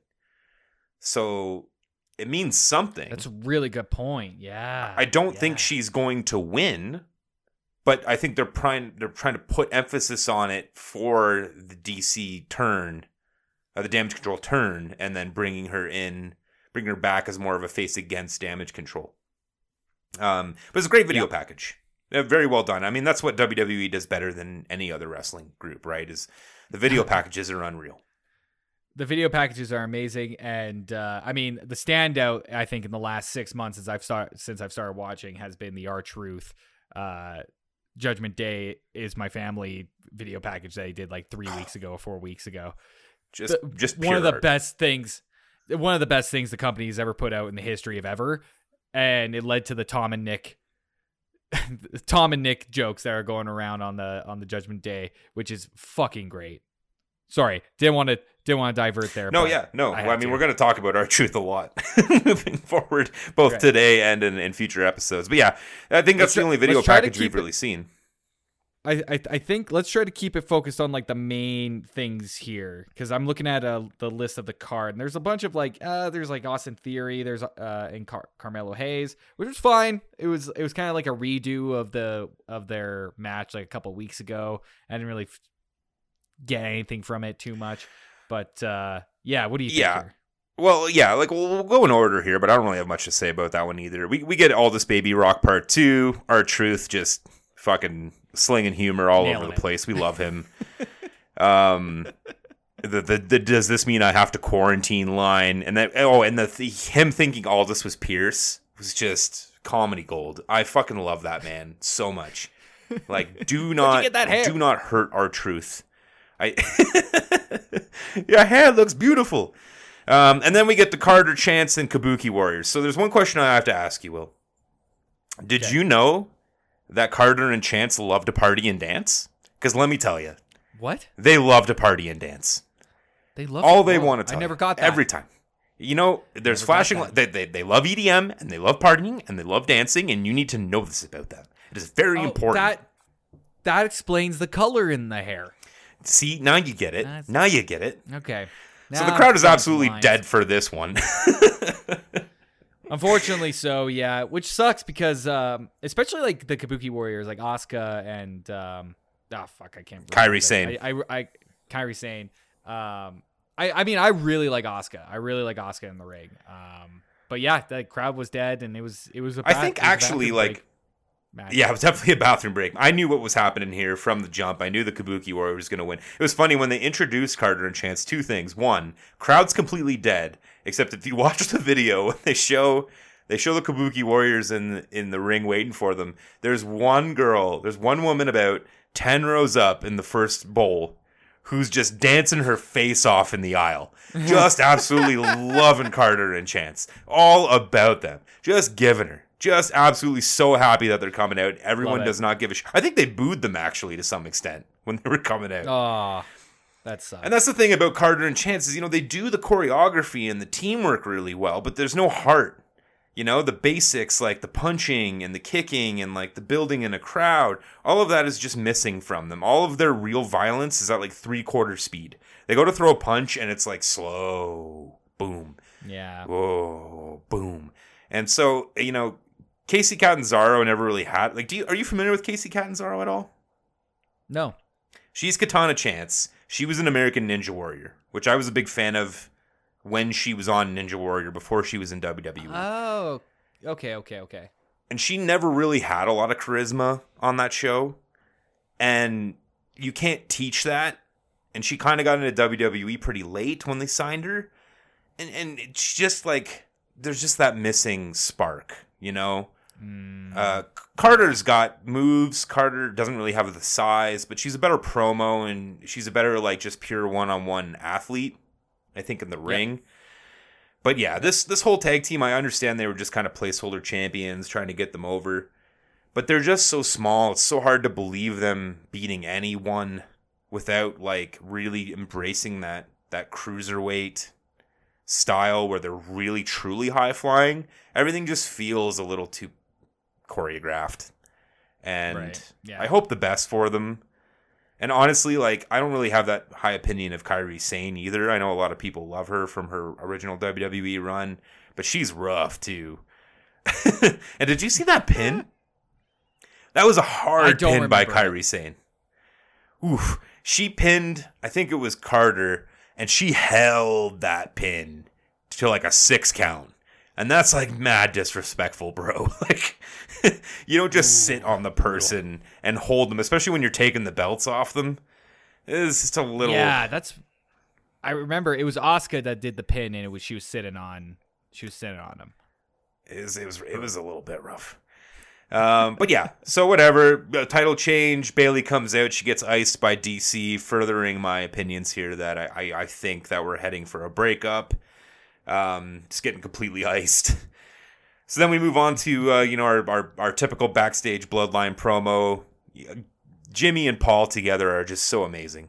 They're incredible. I I love them. I love them both. I Jimmy, Jimmy, this whole like evil Jimmy thing that he's been doing, where he's just a little bit more wild eyed and he's like no yeet, fucking No yeet. great, loving every yeah, second. and I don't really love Jey or Jimmy's ring work. Uh, like I, I, they're fine, but they're great on the mic. And Jimmy being like the shit heel, laugh at him heel, like kind of a dumb Mysterio of the group in a way. Been loving that, and he's playing right into it. And he's doing a great job at it. Uh, he's I love well aware of what his position is in that. in Absolutely. And I am over Solo. Like, I think he's going to be great for years to come. But they pushed him in early. He's so boring. And I understand that's kind of the point. but he's not doing anything with it. I heard a fantastic theory online uh, on Reddit, and uh, this guy, uh, a guy saying similar thing. He was he was over solo until he found this cheat code to help help get him over in your head a little bit. Let's hear it. Imagine, imagine his thumb is talking to him. like, uh, like uh, what's that guy? Uh, I don't remember the name. Uh, Senor, Senor, Senor. That's all right. It's all right. It's all right. It's all right. Yeah, yeah. Every time he's looking at his thumb, it's just talking to yeah him. every time it, it's his thumb going like "fuck him up" or something. He's just a schizophrenic wrestler. I'm gonna try that moving forward. I'm gonna report back to you, uh, listeners, next week on my experience with it works. It works. feeding it's the dialogue sweet. to the thumb. So yeah, so pretty standard bloodline stuff here. We got uh, all this baby rock part three. Bianca pulls a number. Bayley comes in. A little bit of physical comedy with the roller. Very good. Uh, baby rock needs to learn how to use an iPad. A, a fake to fake use an iPad better. Because if you watch her, she's just like scribble, scribble, scribble, touch, touch, and it's just like that's not how iPads work. Like, what are you doing? If you were typing, you'd be typing. If I could why have are you- sworn she was wearing a clipboard or using a cli clipboard. that's that's that's how great it was. So yeah, whatever. That's another one of those. So then we get the Bobby Lashley final testament face to face. You know, I I like Bobby a lot. He's just so bland on the mic. He's such an Yeah. imposing force.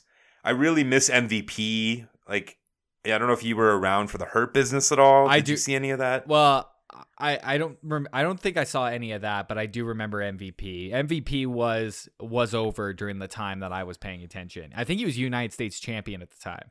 Yeah, he he was yeah he was U.S. champ for for quite a bit. I think uh, multiple times. So he was he was doing a thing with Bobby Lashley called the Hurt Business, where he was like the Paul Heyman, he was the mouth, and it made things just a lot more smooth because Mm. Bobby is just he's he's he, people don't want to boo Bobby, right? Like you could you could tell when they started the whole Bobby Lashley Street Profits thing, they were trying to make him heel, but the people didn't want to boo because they love Bobby so much and they love the Street Profits. So they tried and tried and tried month after month, and then I think they just realized like we're not going to get them over as heels.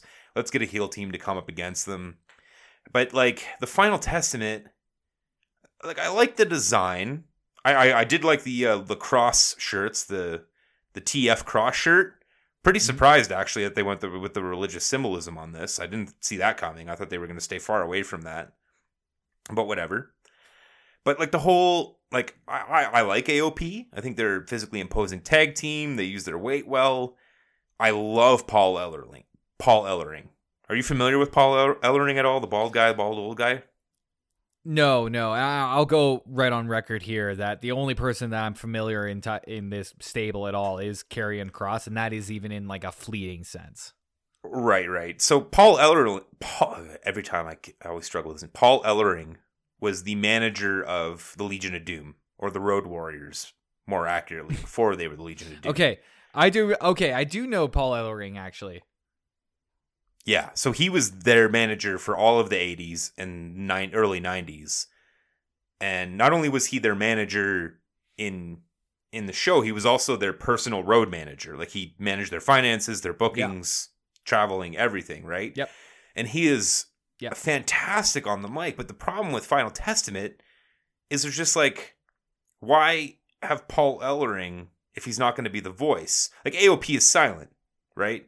So it, it Mhm. makes sense for Paul Ellering to do all the to, to do all the talking.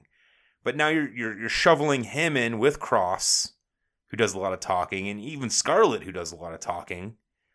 It just Right. it just doesn't really work for me. And I you know I I, I so- like Kross.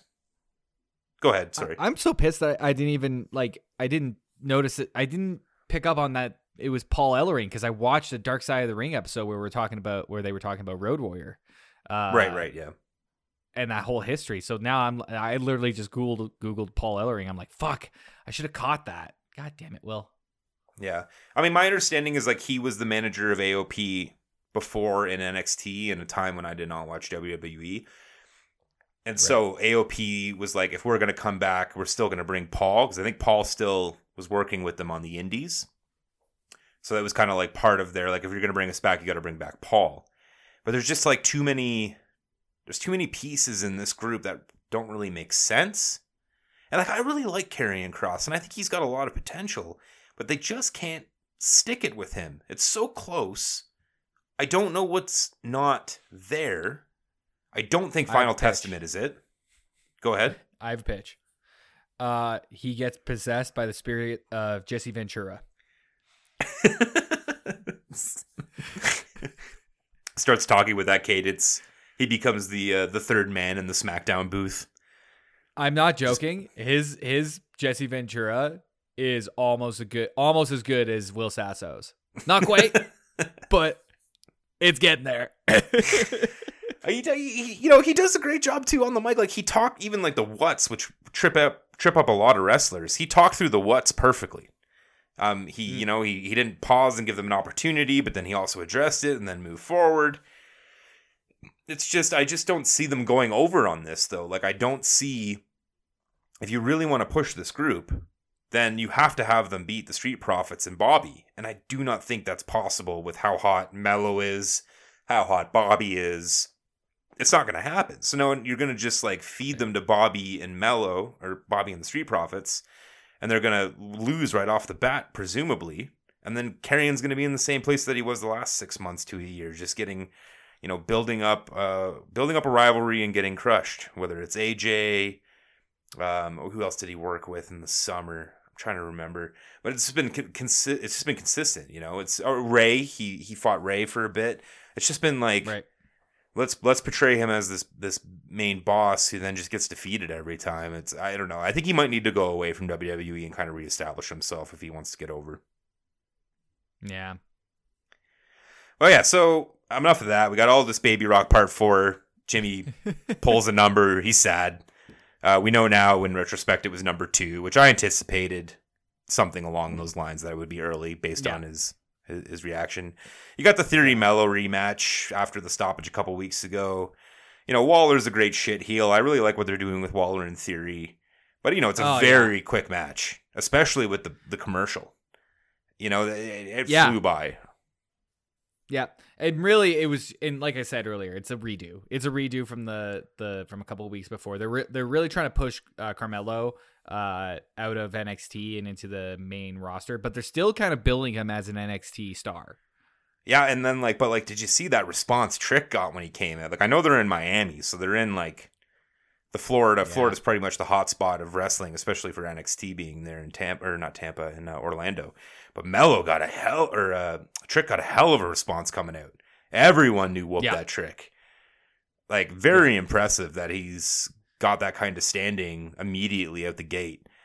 Um, and it was Yeah, kind of well- weird how they had him come out and save him, but then like continued the strain between them, which I know is like part of NXT. I haven't really watched much NXT this month, but I know there's like an underlying storyline of them breaking up, and that, that's where they're headed. Mm-hmm. But I mean, uh, interesting. uh, on the note of the uh, the crowd chanting, I think there's this there's a especially lately. May, maybe this has been going on longer, but I haven't been paying attention. But lately, I feel like the crowd participation, the crowd the crowd involvement for when things require crowd involvement is so at another level. Like even if people don't know exactly what that person who that person is. Like say that stadium like they're in Miami, like they probably they most likely know who Trick Williams is. But if you did that in I don't know, let's say Calgary, I still think that the wave of people doing whoop that trick would just start to build. You know, people just get involved in such a crazy way now than I don't think that I've seen in a, the 30 hours of 90s wrestling that, that I watched last week. Yeah, and that's a simple one too for people to get behind. You know, people around in the crowd cannot know what's going on, and they can hear distinctly whoop that trick and the cadence matching the the theme, and can get behind it very quickly. Absolutely. I think it's even written on the Jumbotron somewhere. Oh yeah, really? Maybe. I well, I know for uh, R-Truth like that what's up? Yeah, like, yeah, it's yeah. written like there. So people even like read it and they go like, "I know. I know the catchphrase here." Yeah, it's like karaoke. Yeah, it's like karaoke. But yeah, it was a quick quick match, you know, whatever. They had to basically just finish off what they had started a couple weeks ago. And then we get Eladio back. Yay, cool. Is he baked? He Yeah. looked baked.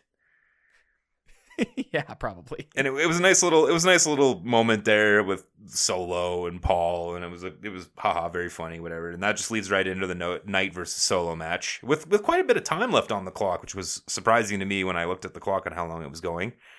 Um, they were working a really good match in the beginning. You know, Knight was going after the thumb, which a lot of people haven't really attacked. They haven't really attacked that angle in matches with Solo to kind of disable Because. LA, because Knight knows, man. He knows that the power comes from the thumb, and because it's talking to Solo. If you mute the thumb, break that motherfucker. It Mute won't talk thumb, to Solo you anymore. Mute Solo.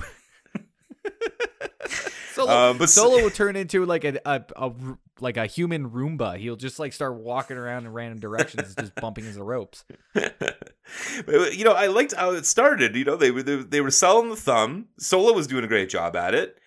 Uh, there was a "We Want Tables" chant that came way too early. Like they're telling this excellent wrestling Ugh. match story right now with the with the thumb work, and then they start chanting "We Want Tables." Like, get the fuck out of here! You think you're getting a table in Knight versus Solo when they are going to the Royal Rumble tomorrow? Yeah, it's not going to Fuck happen, off. bros. No, they're not. And also that chant could just die in a fire. Um, but Knight Yeah. was really going That's gonna be- over. That's gonna be one of our, our episodes. Is like a bottom five crowd chants. Oh yeah, absolutely. I got a couple in mind for that one. Fucking awful. We want tables. Get out of here. It's so disrespectful.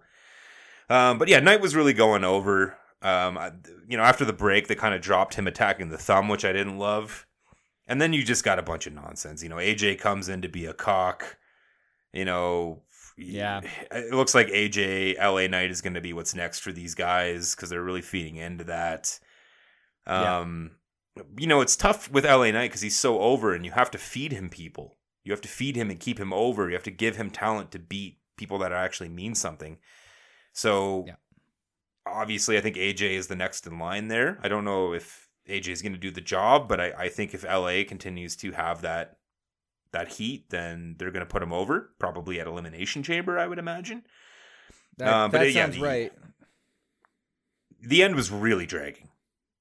Like like I said, It- it, it started with a lot of time like- on the clock, but oof.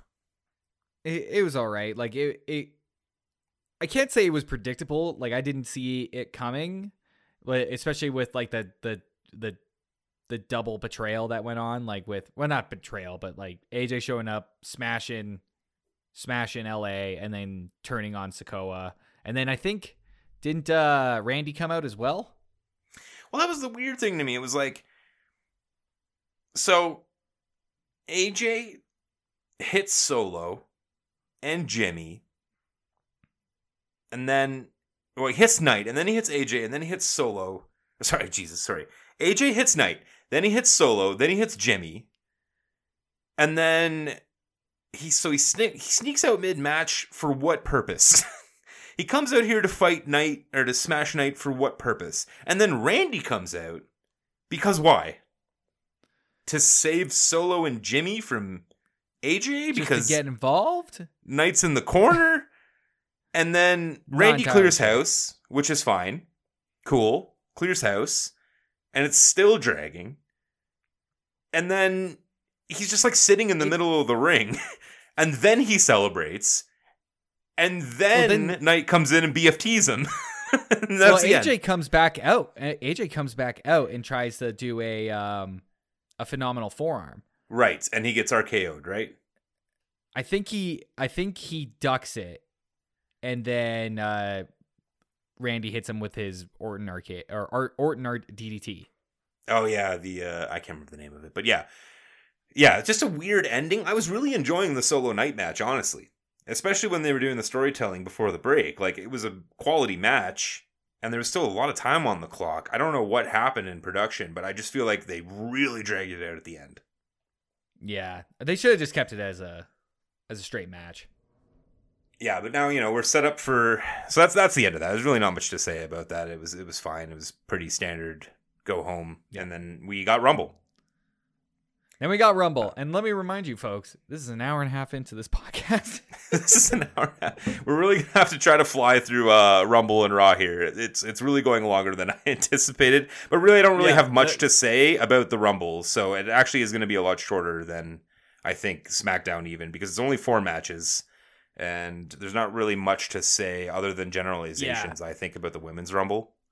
Well, then let's start with the women's rumble. Then, I, like, we there's not much to talk about here other than like, like obviously, it was a really good rumble. the The upset, I think, for us was Bayley winning. But in hindsight, now that we talked about the video promo that was on SmackDown, like they were clearly gearing us up for that, but we weren't smart enough to see it. At least I wasn't, because I, to me, I was expecting the main players, obviously, either Becky or Bianca. Yeah, And and, I mean like it, it makes outside- sense. there's an outside chance of Nia Jax winning it, but I didn't think so because of the. It was just it was- I think both getting in the rumbles this applies to, but it was a really good. It really set up a lot. It, it was Yeah. a very good, you know, a, a great way to start our road to WrestleMania. You know, like so Mm-hmm. so so we're in the Rumble. We're live from Tropicana Field, which is hilarious to me how many people were in there because as a baseball fan, the baseball team that plays out of that place is like notorious for having no fans. So it's the most people I've ever seen in that building. Um, we get Pat McAfee, which yay. Uh, We'll soon find out that we're gonna have to deal with this motherfucker every week. But when he Yeah. came out, I was like, "Yay, cool, McAfee." I'm not really a huge McAfee fan. You know, you got Natalia I. starting. Yeah, you got Naomi coming out, which was a nice return. Um, Yep. Didn't see that one coming. And Yeah, from what I can tell, had- she is full time in WWE now. They start off with a uh, nice little like handshake. I had no idea who Naomi was, but uh, who, who Naomi was, but the crowd certainly did, or at least enough people in the crowd certainly did to get the rest of the crowd involved. Because when they started chanting like "Welcome back, welcome back," enough people were saying it that I was like, "Ah, this is a cute moment," um, and it was a good way to. It was, I think it was almost like a too soft of a way to start a rumble, but it's the beginning of the night. We're just getting warmed up. This She got a big sense. pop. It was smart booking. Like had a Naomi got a massive pop for someone who hasn't been on WWE in like a year or two.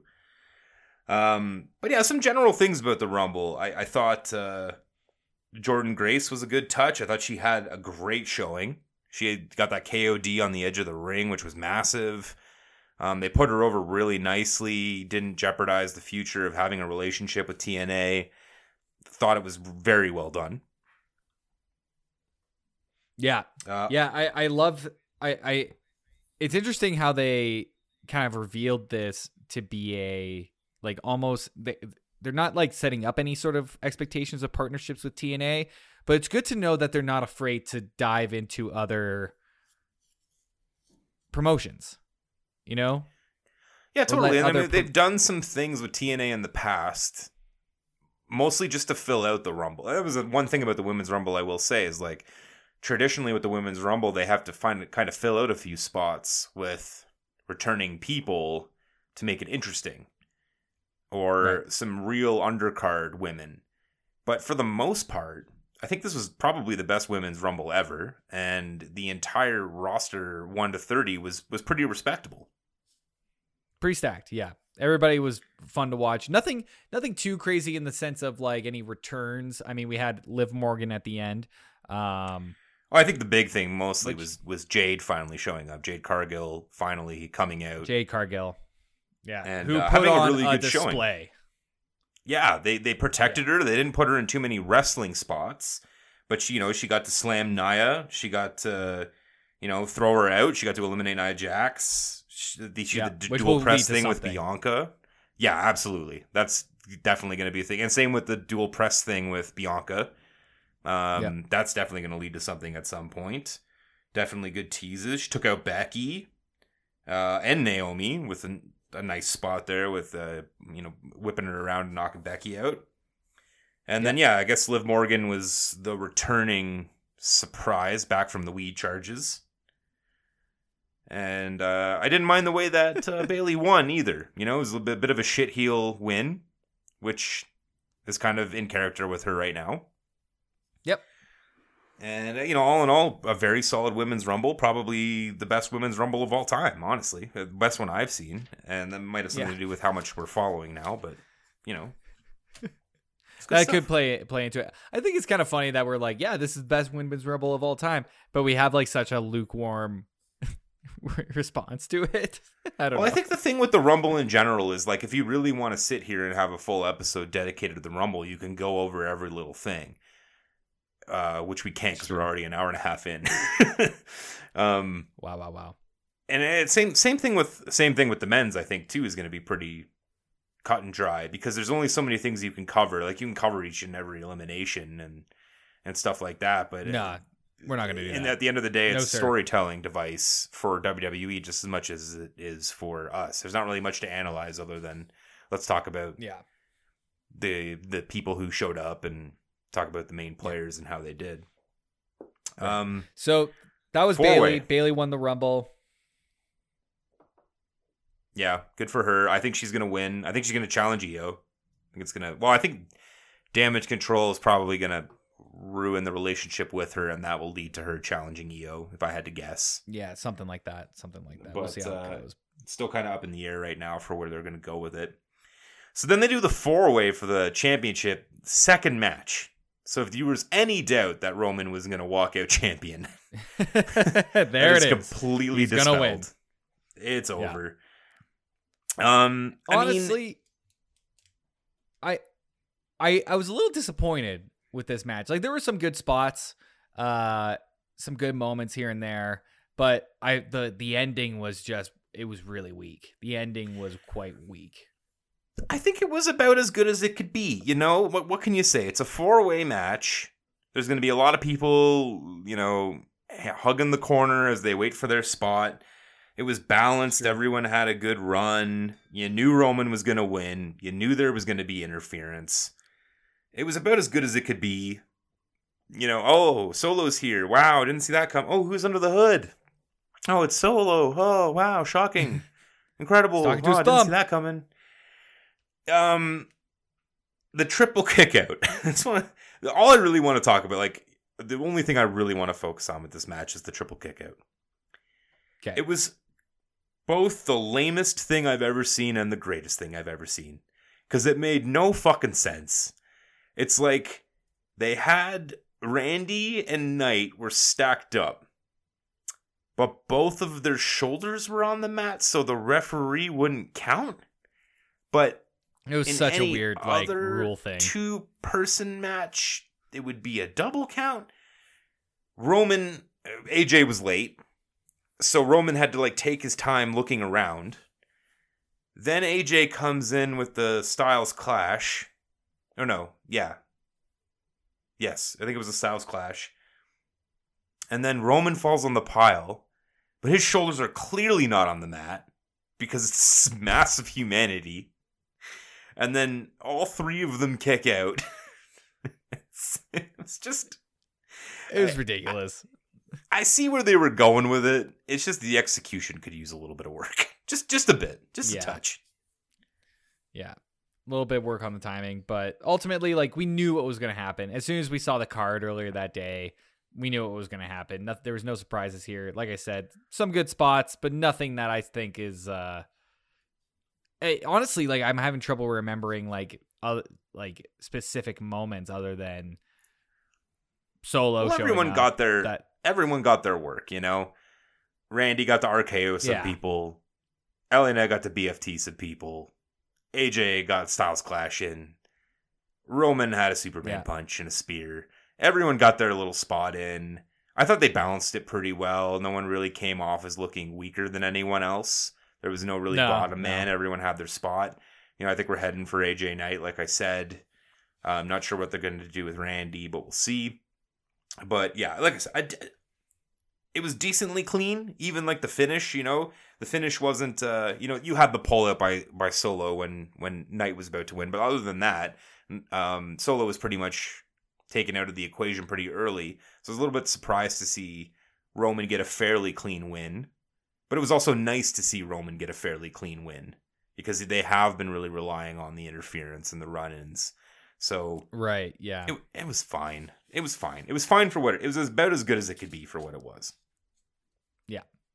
It was a weird booking, but it was for the storyline that they were building, and it was for a storyline because SmackDown has these like f- these, especially when it comes to LA Knight and Randy Orton, they have these characters that are, they have these uh, superstars who are at a level that, like, I feel like LA Knight's like almost up in terms of booking, like he's so over right now that he's almost too far above like the U.S. Championship right now, so they kind of have to like they have to kind of like demote him a little bit before he can go to that level because I don't think he's at that WWE championship level, but he's so goddamn over that it's kind of fucking with some of the storylines. And then you have Randy show up and he's like Randy, you know.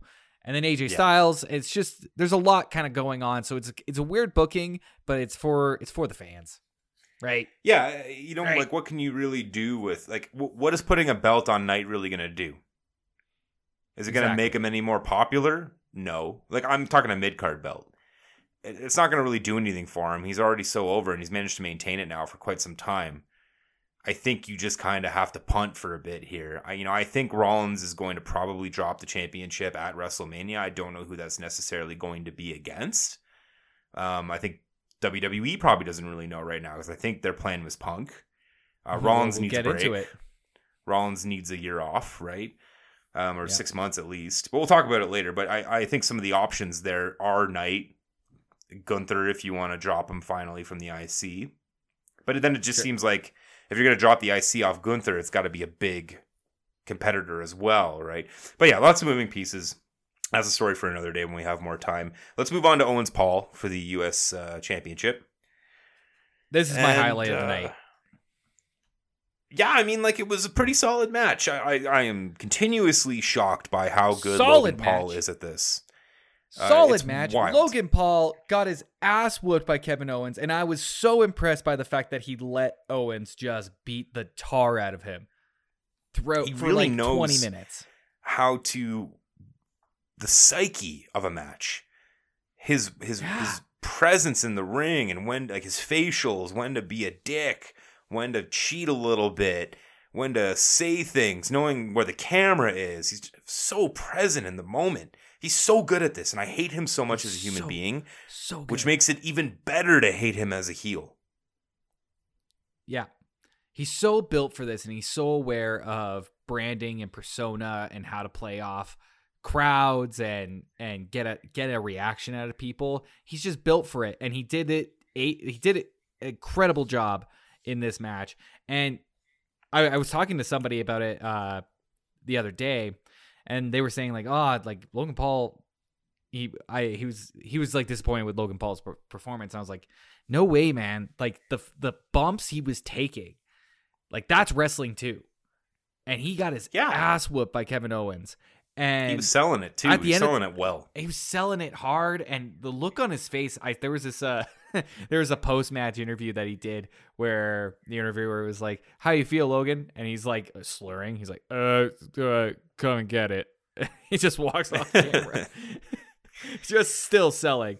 And he's so goddamn good. And just i the i yeah I, the bumps he was taking through that i was so impressed. I mean the other thing is about logan paul is when he does those big spots because he's a high flyer type and a really good high flyer for the size that he is because I think he's like six two, somewhere around that range. Like not a lot of people his size can get the air that he does so naturally, and he does it so Yeah. safe. He Like- really does. Like, and and you know what? WWE's been really smart putting him in the ring with people who can carry a match. He's not fighting, Absolutely, uh, you know, someone who's young. He's not fighting Bron Breakker, someone who's a young up and comer who doesn't necessarily have the maybe the in ring intelligence to or experience to run the match. They're putting him with the right people to carry the match, and like you saw that with Owens. Owens was directing the match, but Paul is uh, great at going with rolling with the punches and knowing when to improvise and, and knowing when to to sell and when to delay and when to hold something a little bit longer than normal is, is, is just his natural acumen for the business is just off the charts. it's incredible. It's incredible to me. He's naturally built for it, and on top of that, the ending of this of this match was was great. Like a really Oh, it was interesting so ending. good. And the camera angle too, when the when the Yeah. ref like that angle with the ref stopping at two and three quarters and seeing the knuckles And on looking at the knuckles. Uh, Oh, Fantastic. Very well done. Incredibly well done. And or the also I wanted to point out a couple other things from before the Waller Theory interference. If they make a Waller Theory Paul stable, what a great mean, fucking shit let's heel go. st- Just the 3 Let's worst human go. beings on the SmackDown roster as portrayed in SmackDown. I would absolutely. I don't think it's Uh, going to happen, but it could. It, it would- it's there for the taking. Let's do it. Let's do it. I'm all in. I, and and let and let Waller speak, like for all of them, and way too long. Way too long Until the point where they get so pissed with him that they beat the shit out of him. And uh, maybe that's when we finally get the Waller face turn, if that could ever possibly get over. Um, also, the uh, the spot maybe. with uh, Logan and Graves, when Logan was on the top rope and said to Graves, "I heard you said no one could superplex Kevin Owens. I Yeah. gotta show you." and then Kevin Owens Kevin- with a terrific reversal, just that Oh, scoop yeah. slam off the top. Logan going down like a sack of potatoes. Really and great. the look on his really face enjoyable. right after he, his eyes were all wide, and he was like, "What the fuck is happening right now?" Just selling like nobody's business. Like, ugh. Even even Just- after Paul wins, Owen snaps, which is a good touch. Puts Wa- puts puts Logan through the table.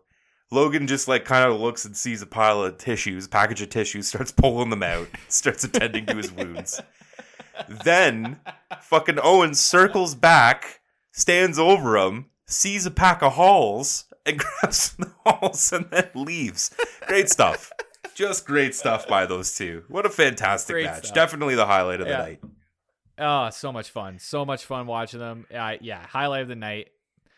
Let's move on to the men's rumble.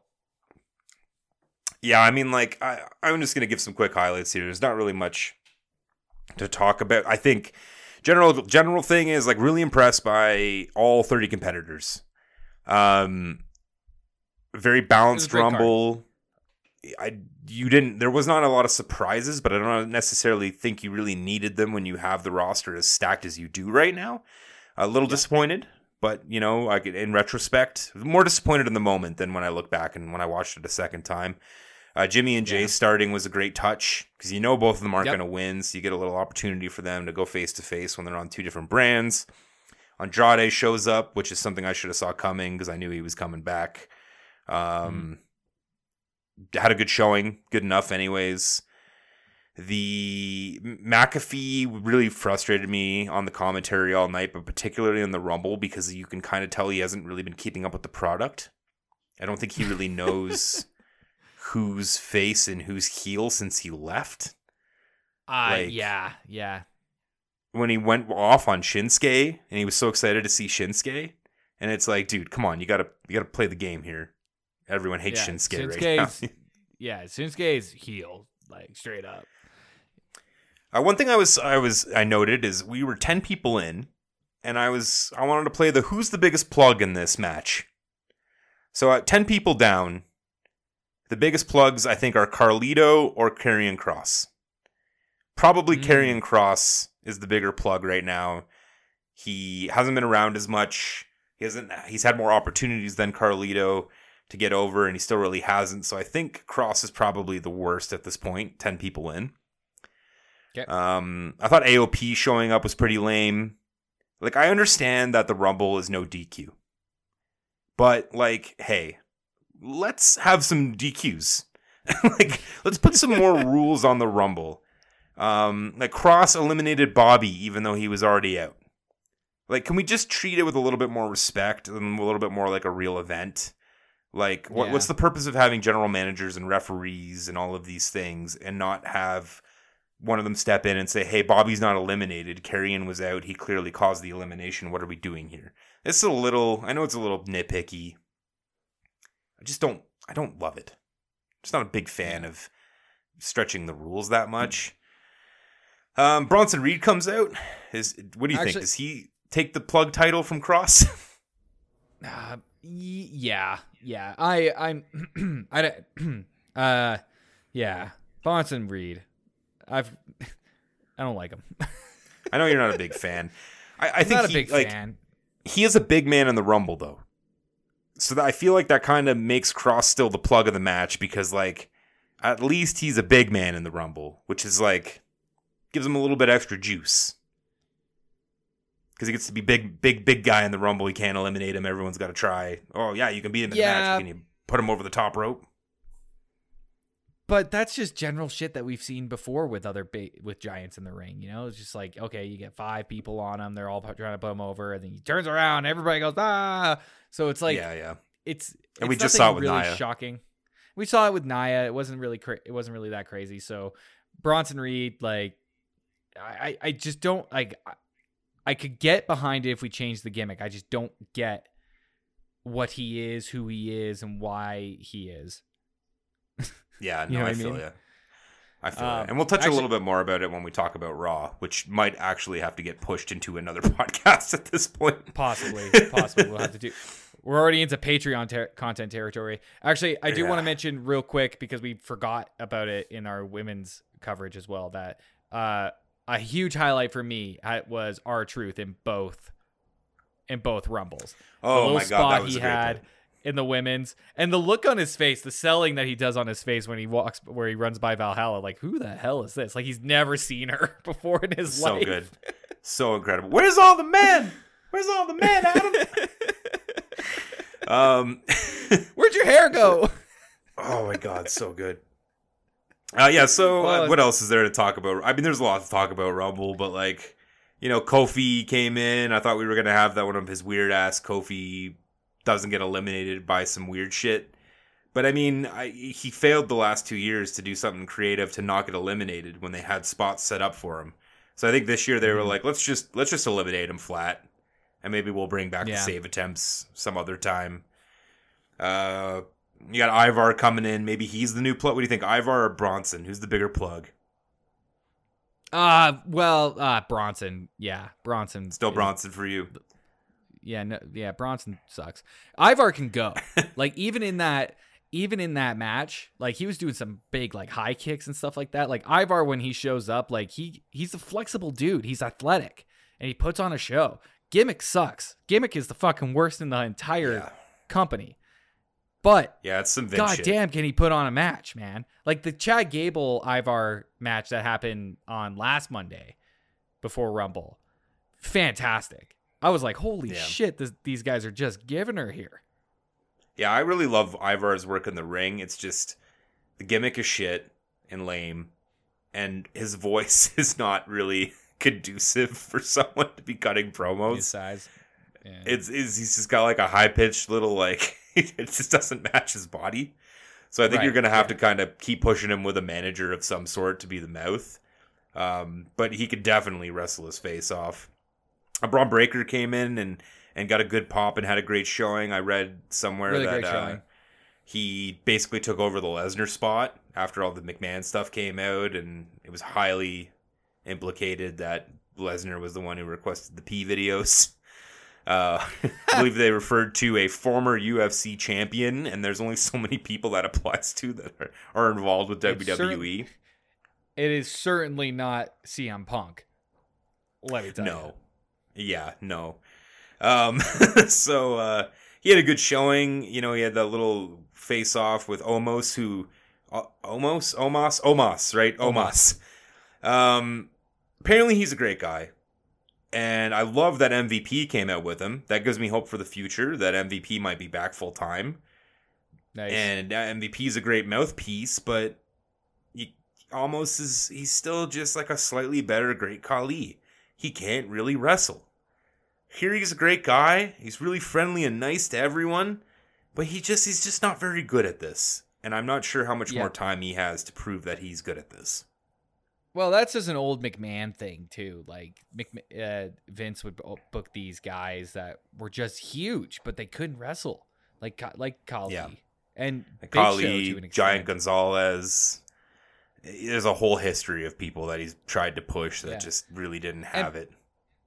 People are wise to that stuff now. Like in the '80s, yeah, you could probably get away with it, but now people want like the spectacle. The spectacle of the sport has gone to such a different level that the athleticism involved to make a show, make a match interesting, is insane. I, I from going f- from WrestleMania 12 this afternoon to watching like pieces of SmackDown and Raw, it's like it's like watching a like a Ford.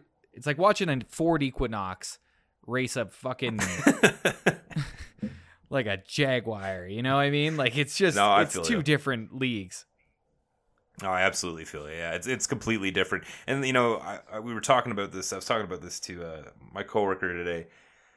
The I, I fell out of WWE because it got so crazy and over the top with tables, ladders, and chairs and blood and everything. That when they tried to pull it back, I I You everything noticed. was bland and boring.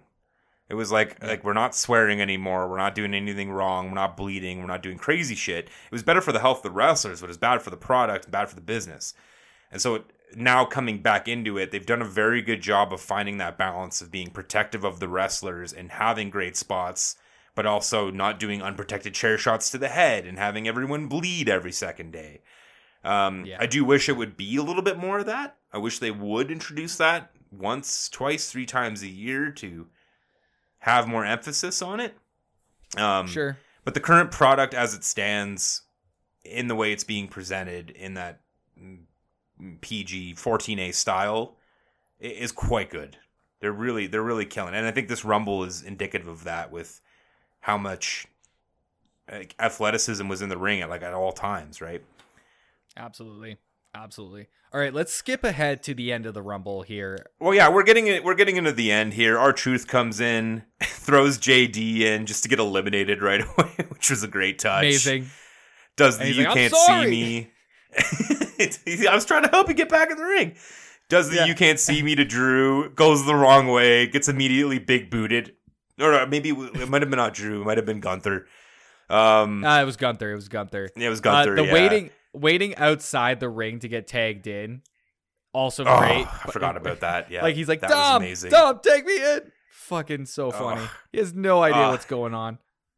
uh, saves the elimination of Dom from the Miz. I mean, we were killing some time with the R-Truth stuff, and I could have not been happier with it. You know, we, we we ran that R-Truth thing into the ground in the Rumble for a solid five or ten minutes, and I, I was loving every second of it for the the Love it. right before we got into the end game. You know, Priest eliminates Truth, even though Truth got him that paper. They bring Punk back in. He cleans up. Uh, good showing for him, getting back into the ring, getting back on uh, live television in a WWE ring, WWE ring for the first time in ten years. I was surprised. He looked- he I was, looked- I was actually great. genuinely, I was genuinely surprised at how how good he he was. Um, they must have been working him quite a bit behind the scenes at those like live events and house shows, um, just to get him up to speed because he's been out of the like he wasn't out of the game, but I don't think AEW's like approach what is the same as WWE's. Like watching those sh- that watching the AEW pro I don't know. Man, I'm probably speaking out of my ass here, but uh I wasn't expecting the showing that he had coming in. I, yeah, I mean, I, he looked. It's unfortunate what happened, and we're going to touch on that eventually. But uh, he, I thought he looked absolutely great in there. I thought he looked in impeccable shape, and he was moving around well, and didn't give him too many rest spots. I do think he needs to find out what gel Cody uses, and put that in his hair, because by the end of it, he looked haggard as fuck. He's got to use the Cody gel, rough. or he's got to shave his head. Yeah, I don't know. It's uh he's always had He- a rough time with hairstyles. He looked about he's such 15 like, years shit. older when he got out of it than he did when he got into it. he just had the Kramer hair. It was just poofed up.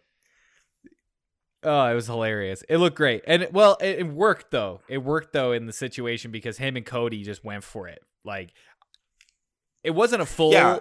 like I don't I think it was only about 10ish minutes around there and it could have gone a little bit longer, but I think it was perfect the the amount of length that they had.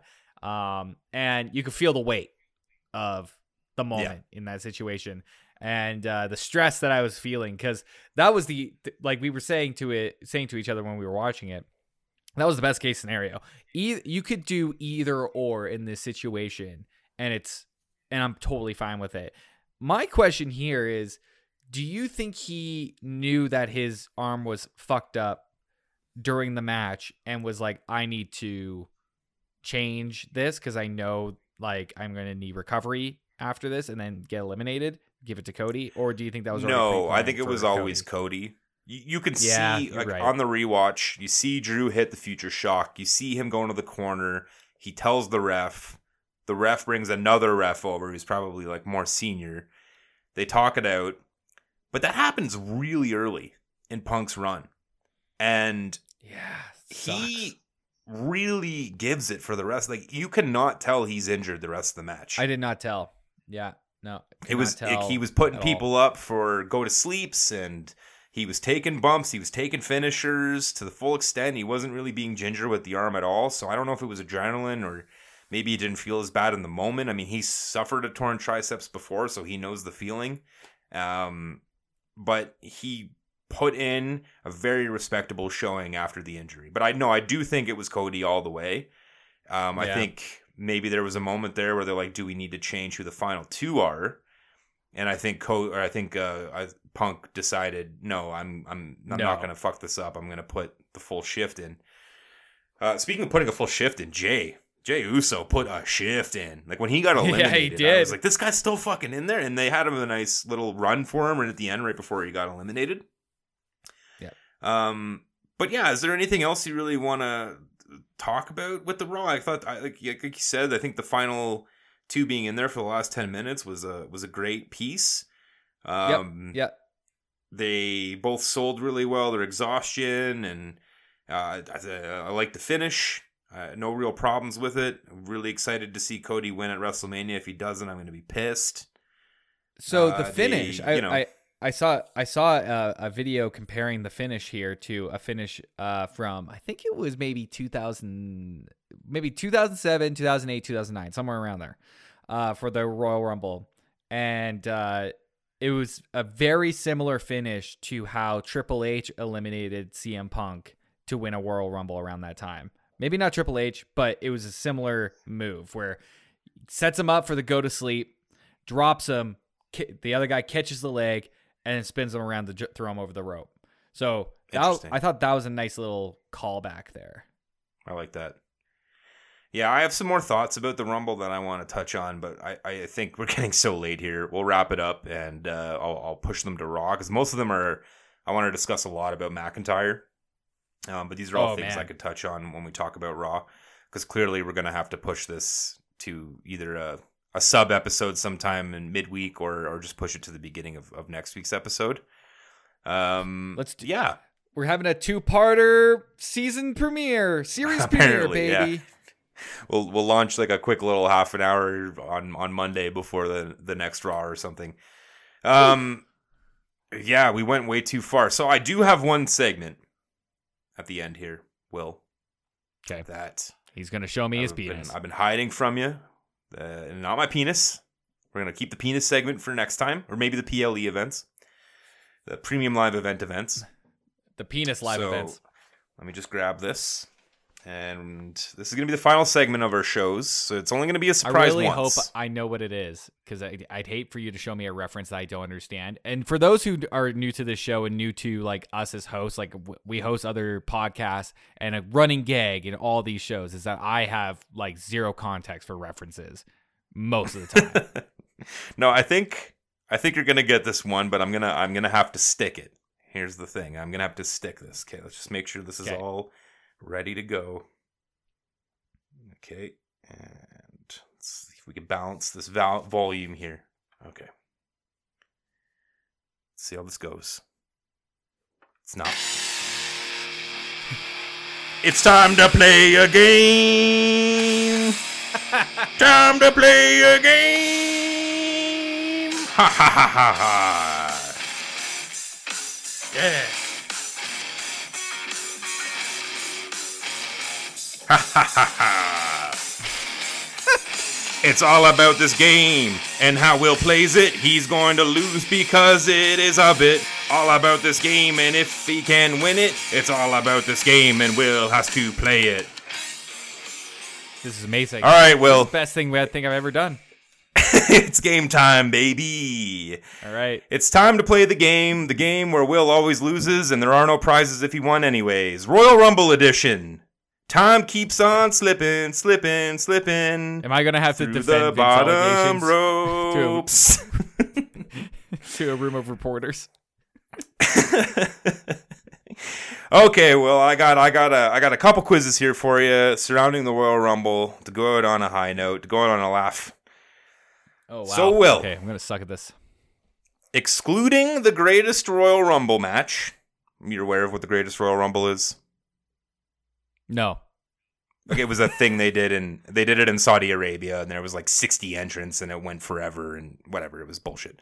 Oh, So excluding the greatest Royal Rumble, I have the f- top five entrants by time spent in the ring. So okay. the top five most, the top five longest time spent in the ring in a single Royal Rumble. Okay. All right. So we're going to start with number five at one hour and 16 minutes. And this was in the 2006 Royal Rumble. Will? 2006 Royal Rumble. Did this I'm person need a guess win? from you. I do not have that information in front of me. Cool, cool, cool, cool, cool. I can't get that One hour, information. Fourteen. Uh, one hour and 16 seconds. One hour sixteen. Two thousand six. Uh, Shawn Michaels. No, that is a good guess. Um, I'm going to give you a hint here. He is Shawn Michaels' best friend. Triple H. Oh, that was my there you guess. go. Triple H. Triple H, baby. And he did not win that Royal Rumble. I'm finding out Okay. now he did not win that Royal Rumble. At number four, from 1993, one hour, 19 one minute, and 10 seconds. I'm going to give you a couple hints on this one because you're never going to get it. He is a former WWE champion, one of the longest runs of all time, in fact. He is pretty much universally hated. He had a shit gimmick. He made an appearance at the New York City Royal Rumble in about 2000 ish. The one where uh, Scotty Hottie and Grandmaster Sexay and Rikishi were all dancing in the ring. You know that one? Yeah, yeah, well, I, yeah. I know that spot. He made a surprise appearance at that Rumble where he was eliminated pretty quickly because everyone hates him. Do you have a guess? 1993. 1993, one of the longest reigning champions ever. From a dark period. From a dark period in dark WWE. period. Oh man, I I the name that comes to mind is Ultimate Warrior. Not a bad guess. I don't think he could ever go an hour in No, one minute and and 10 that's why I seconds doing any activity. um, it is Bob Backlund. Are you familiar with Bob Backlund at all? I am not. I would have never got that. I didn't think you would. That was that was one of the hardest ones for sure. I encourage you to look up Bob Backlund. Uh, he Bob sucks. Backlund. Um, okay. The third most at one hour, one minute, and 35 seconds in the 2001 Royal Rumble. I believe he won this Royal Rumble. He's not talked about ever. You're not allowed Oh. to say his name on television. Chris Benoit. Chris Benoit, baby. we'll All cover right, that Sorry, one. on I'm getting another confused about your timing here. So Triple H was at one hour sixteen. One, one hour, 16 seconds. Oh, 16 seconds. Okay, sorry, sorry, sorry. I thought Yeah. you were saying I one may, hour. I may have 60 said minutes. minutes. at one point, but um, okay. Number two, uh, he had a time of one hour, two minutes, and fifteen seconds in the 2006 Royal Rumble, which I also believe he won. Trying to give you a hint here. 2006 Royal Rumble. 2006 Royal Rumble. He is. He. He has a family of wrestlers, and his father was a wrestler, and his son is a wrestler. Whew. His name is he is named after his uncle. Actually, I believe. I believe it's his uncle or his cousin. He has the same wrestling name as his uncle or cousin. I believe it's his uncle. Um, but he was, but he was, uh, he was advertised as the son of this man, even though he was actually his nephew. Oh, Chavo. No, actually, I thought you were gonna nail it when you were so excited. No. Rey Mysterio. Oh, shit. Rey Mysterio. Oh, god damn it. I didn't know Rey was uh family, was a family of wrestlers. Yeah, Rey Mysterio Jr. His uh, his uncle was Rey Mysterio the original, which I believe Rey Mysterio means uh, King King Mystery, Mystery King, It and means uh, dirtbag Rey, father is what it means. and uh, Rey Mysterio's actual son wrestles under the name El Hijo del Rey, de Rey Mysterio, which I believe means son of the Mystery King. Even though Oh. Rey Mysterio was Rey Mysterio Jr. Um, okay, number one. You got to get this one. One hour, 11 minutes. Thank you. Okay. you saw that. Okay, you knew that part. Okay, I figured you knew that. They, they talked about it a lot this week. Yeah, Okay, they talked about it a lot. second- I saw it like a thousand times. Yeah, they over and over and over again. Okay, our second part two of this is in our last part. There is no part three. The longest cumulative time. So all of these wrestlers, it's the longest cumulative time spent in a Royal Rumble match. So if you were in an hour, you were you you were in one Royal Rumble for a half an hour and another Royal Rumble for a half an hour, your cumulative time would be one hour. Okay. At number five, at four hours and fifty seconds. Oh, Your hint is he was in the previous list. Okay, another hint for all of these. These are all wrestlers that were active in WWE in the 2010s. So they may have Ah, started great. in like This is gonna be 95, Such but a dark period. the- they were still wrestling in 20. All of these names you know. So Okay. all of these wrestlers are either still wrestling or were wrestling before. The, they're all big names. okay. Okay. so okay, first okay. one- So, At four Five. hours and 50 seconds, your hint is he was in the previous list. ooh. Four hours. Then I want to say then Triple two- H. Then There you go, nailed it. Triple H at 4 hours and 50 seconds has the fifth most cumulative time in a Royal Rumble match. wow. Number Okay. four. All right, all right. 4 hours and 5 minutes and 14 seconds. This man is still wrestling, and he is a two-time winner of the Royal Rumble. Two-time winner of the Royal Rumble, and but not consecutive Royal Rumbles. He is a two-time winner of the Royal Rumble. Okay, gotcha. Um, he is still wrestling. Two-time, two-time winner of the Royal Rumble, still wrestling. Brock Lesnar. No, it is Cody Rhodes. Cody Rhodes. I did not say that it wasn't consecutive. I just said he was a two-time winner. Uh, yeah, surprising to me too. But I guess he did put in a lot of shifts when he was on like the mid card before he left. Yeah. But I was pretty Yeah. surprised that he was that high up on the list for how, how long he was gone. Yeah, I mean he's a worker, man. He's he's been known to just do the work. It's true. It's true. And he put in a, a hell of a shift this year too. I think he was about uh, 50 minutes somewhere around there, five zero minutes. Yeah. Uh, number three at four hours, 14 minutes, and 45 seconds. This man was also on the previous list. A reminder of the previous list was Gunther, Rey Mysterio, Chris Benoit, Bob Backlund, and Triple H. Okay. Four And hours. Still wrestling. Still wrestling to this day. S- Maybe. Oh, Rey Mysterio. Yeah. I think I gave you a little, a few too many hints on that one. Well, uh, the last I was two, just though- toss up between Rey and Chris, so I don't know. We'll see. yeah, I guess like Gunther wouldn't have amassed that amount of time. Uh, Bob Backlund, not wrestling for sure. Uh, Chris Mm-hmm. Benoit, something happened to that guy. I'm not really too sure. They don't really talk about it very often. So, Hey, I tried digging for it, but it just I keep on getting uh, uh Max Headroom showing up on my computer, just laughing at me. Okay, number two, four hours, 34 minutes, and eight seconds. He was number 10 in the first quiz for cumulative or for uh, most time spent in the Royal Rumble, and that was in 2021, where he put up a showing of about about one hour as well. Still currently wrestling. He did make an appearance on the Royal Rumble event this year. Event as in not the na- actual match, but like during the. PLE. He appeared on the show at some point. I want to say Seth, Seth Rollins. Ooh, not a bad guess, but you got to think longevity here for a number that high. Then He's been Roman? around forever. No, also a good guess. I think No. Roman was pretty Oh. close. I think he was like sixth or seventh on the list. Okay, so in terms of longevity, made an appearance, which means he didn't wrestle.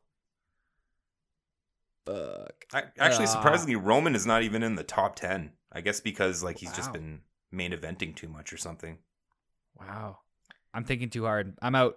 Top. Randy, uh, Kyle Orton. I don't know what this case for. Randy Orton. answer. Randy Oh, Orton God damn it. been in The forever. appearance- The appearance confused me because it made it sound like he wasn't wrestling. Right, right, right. I, I, I, I can feel you.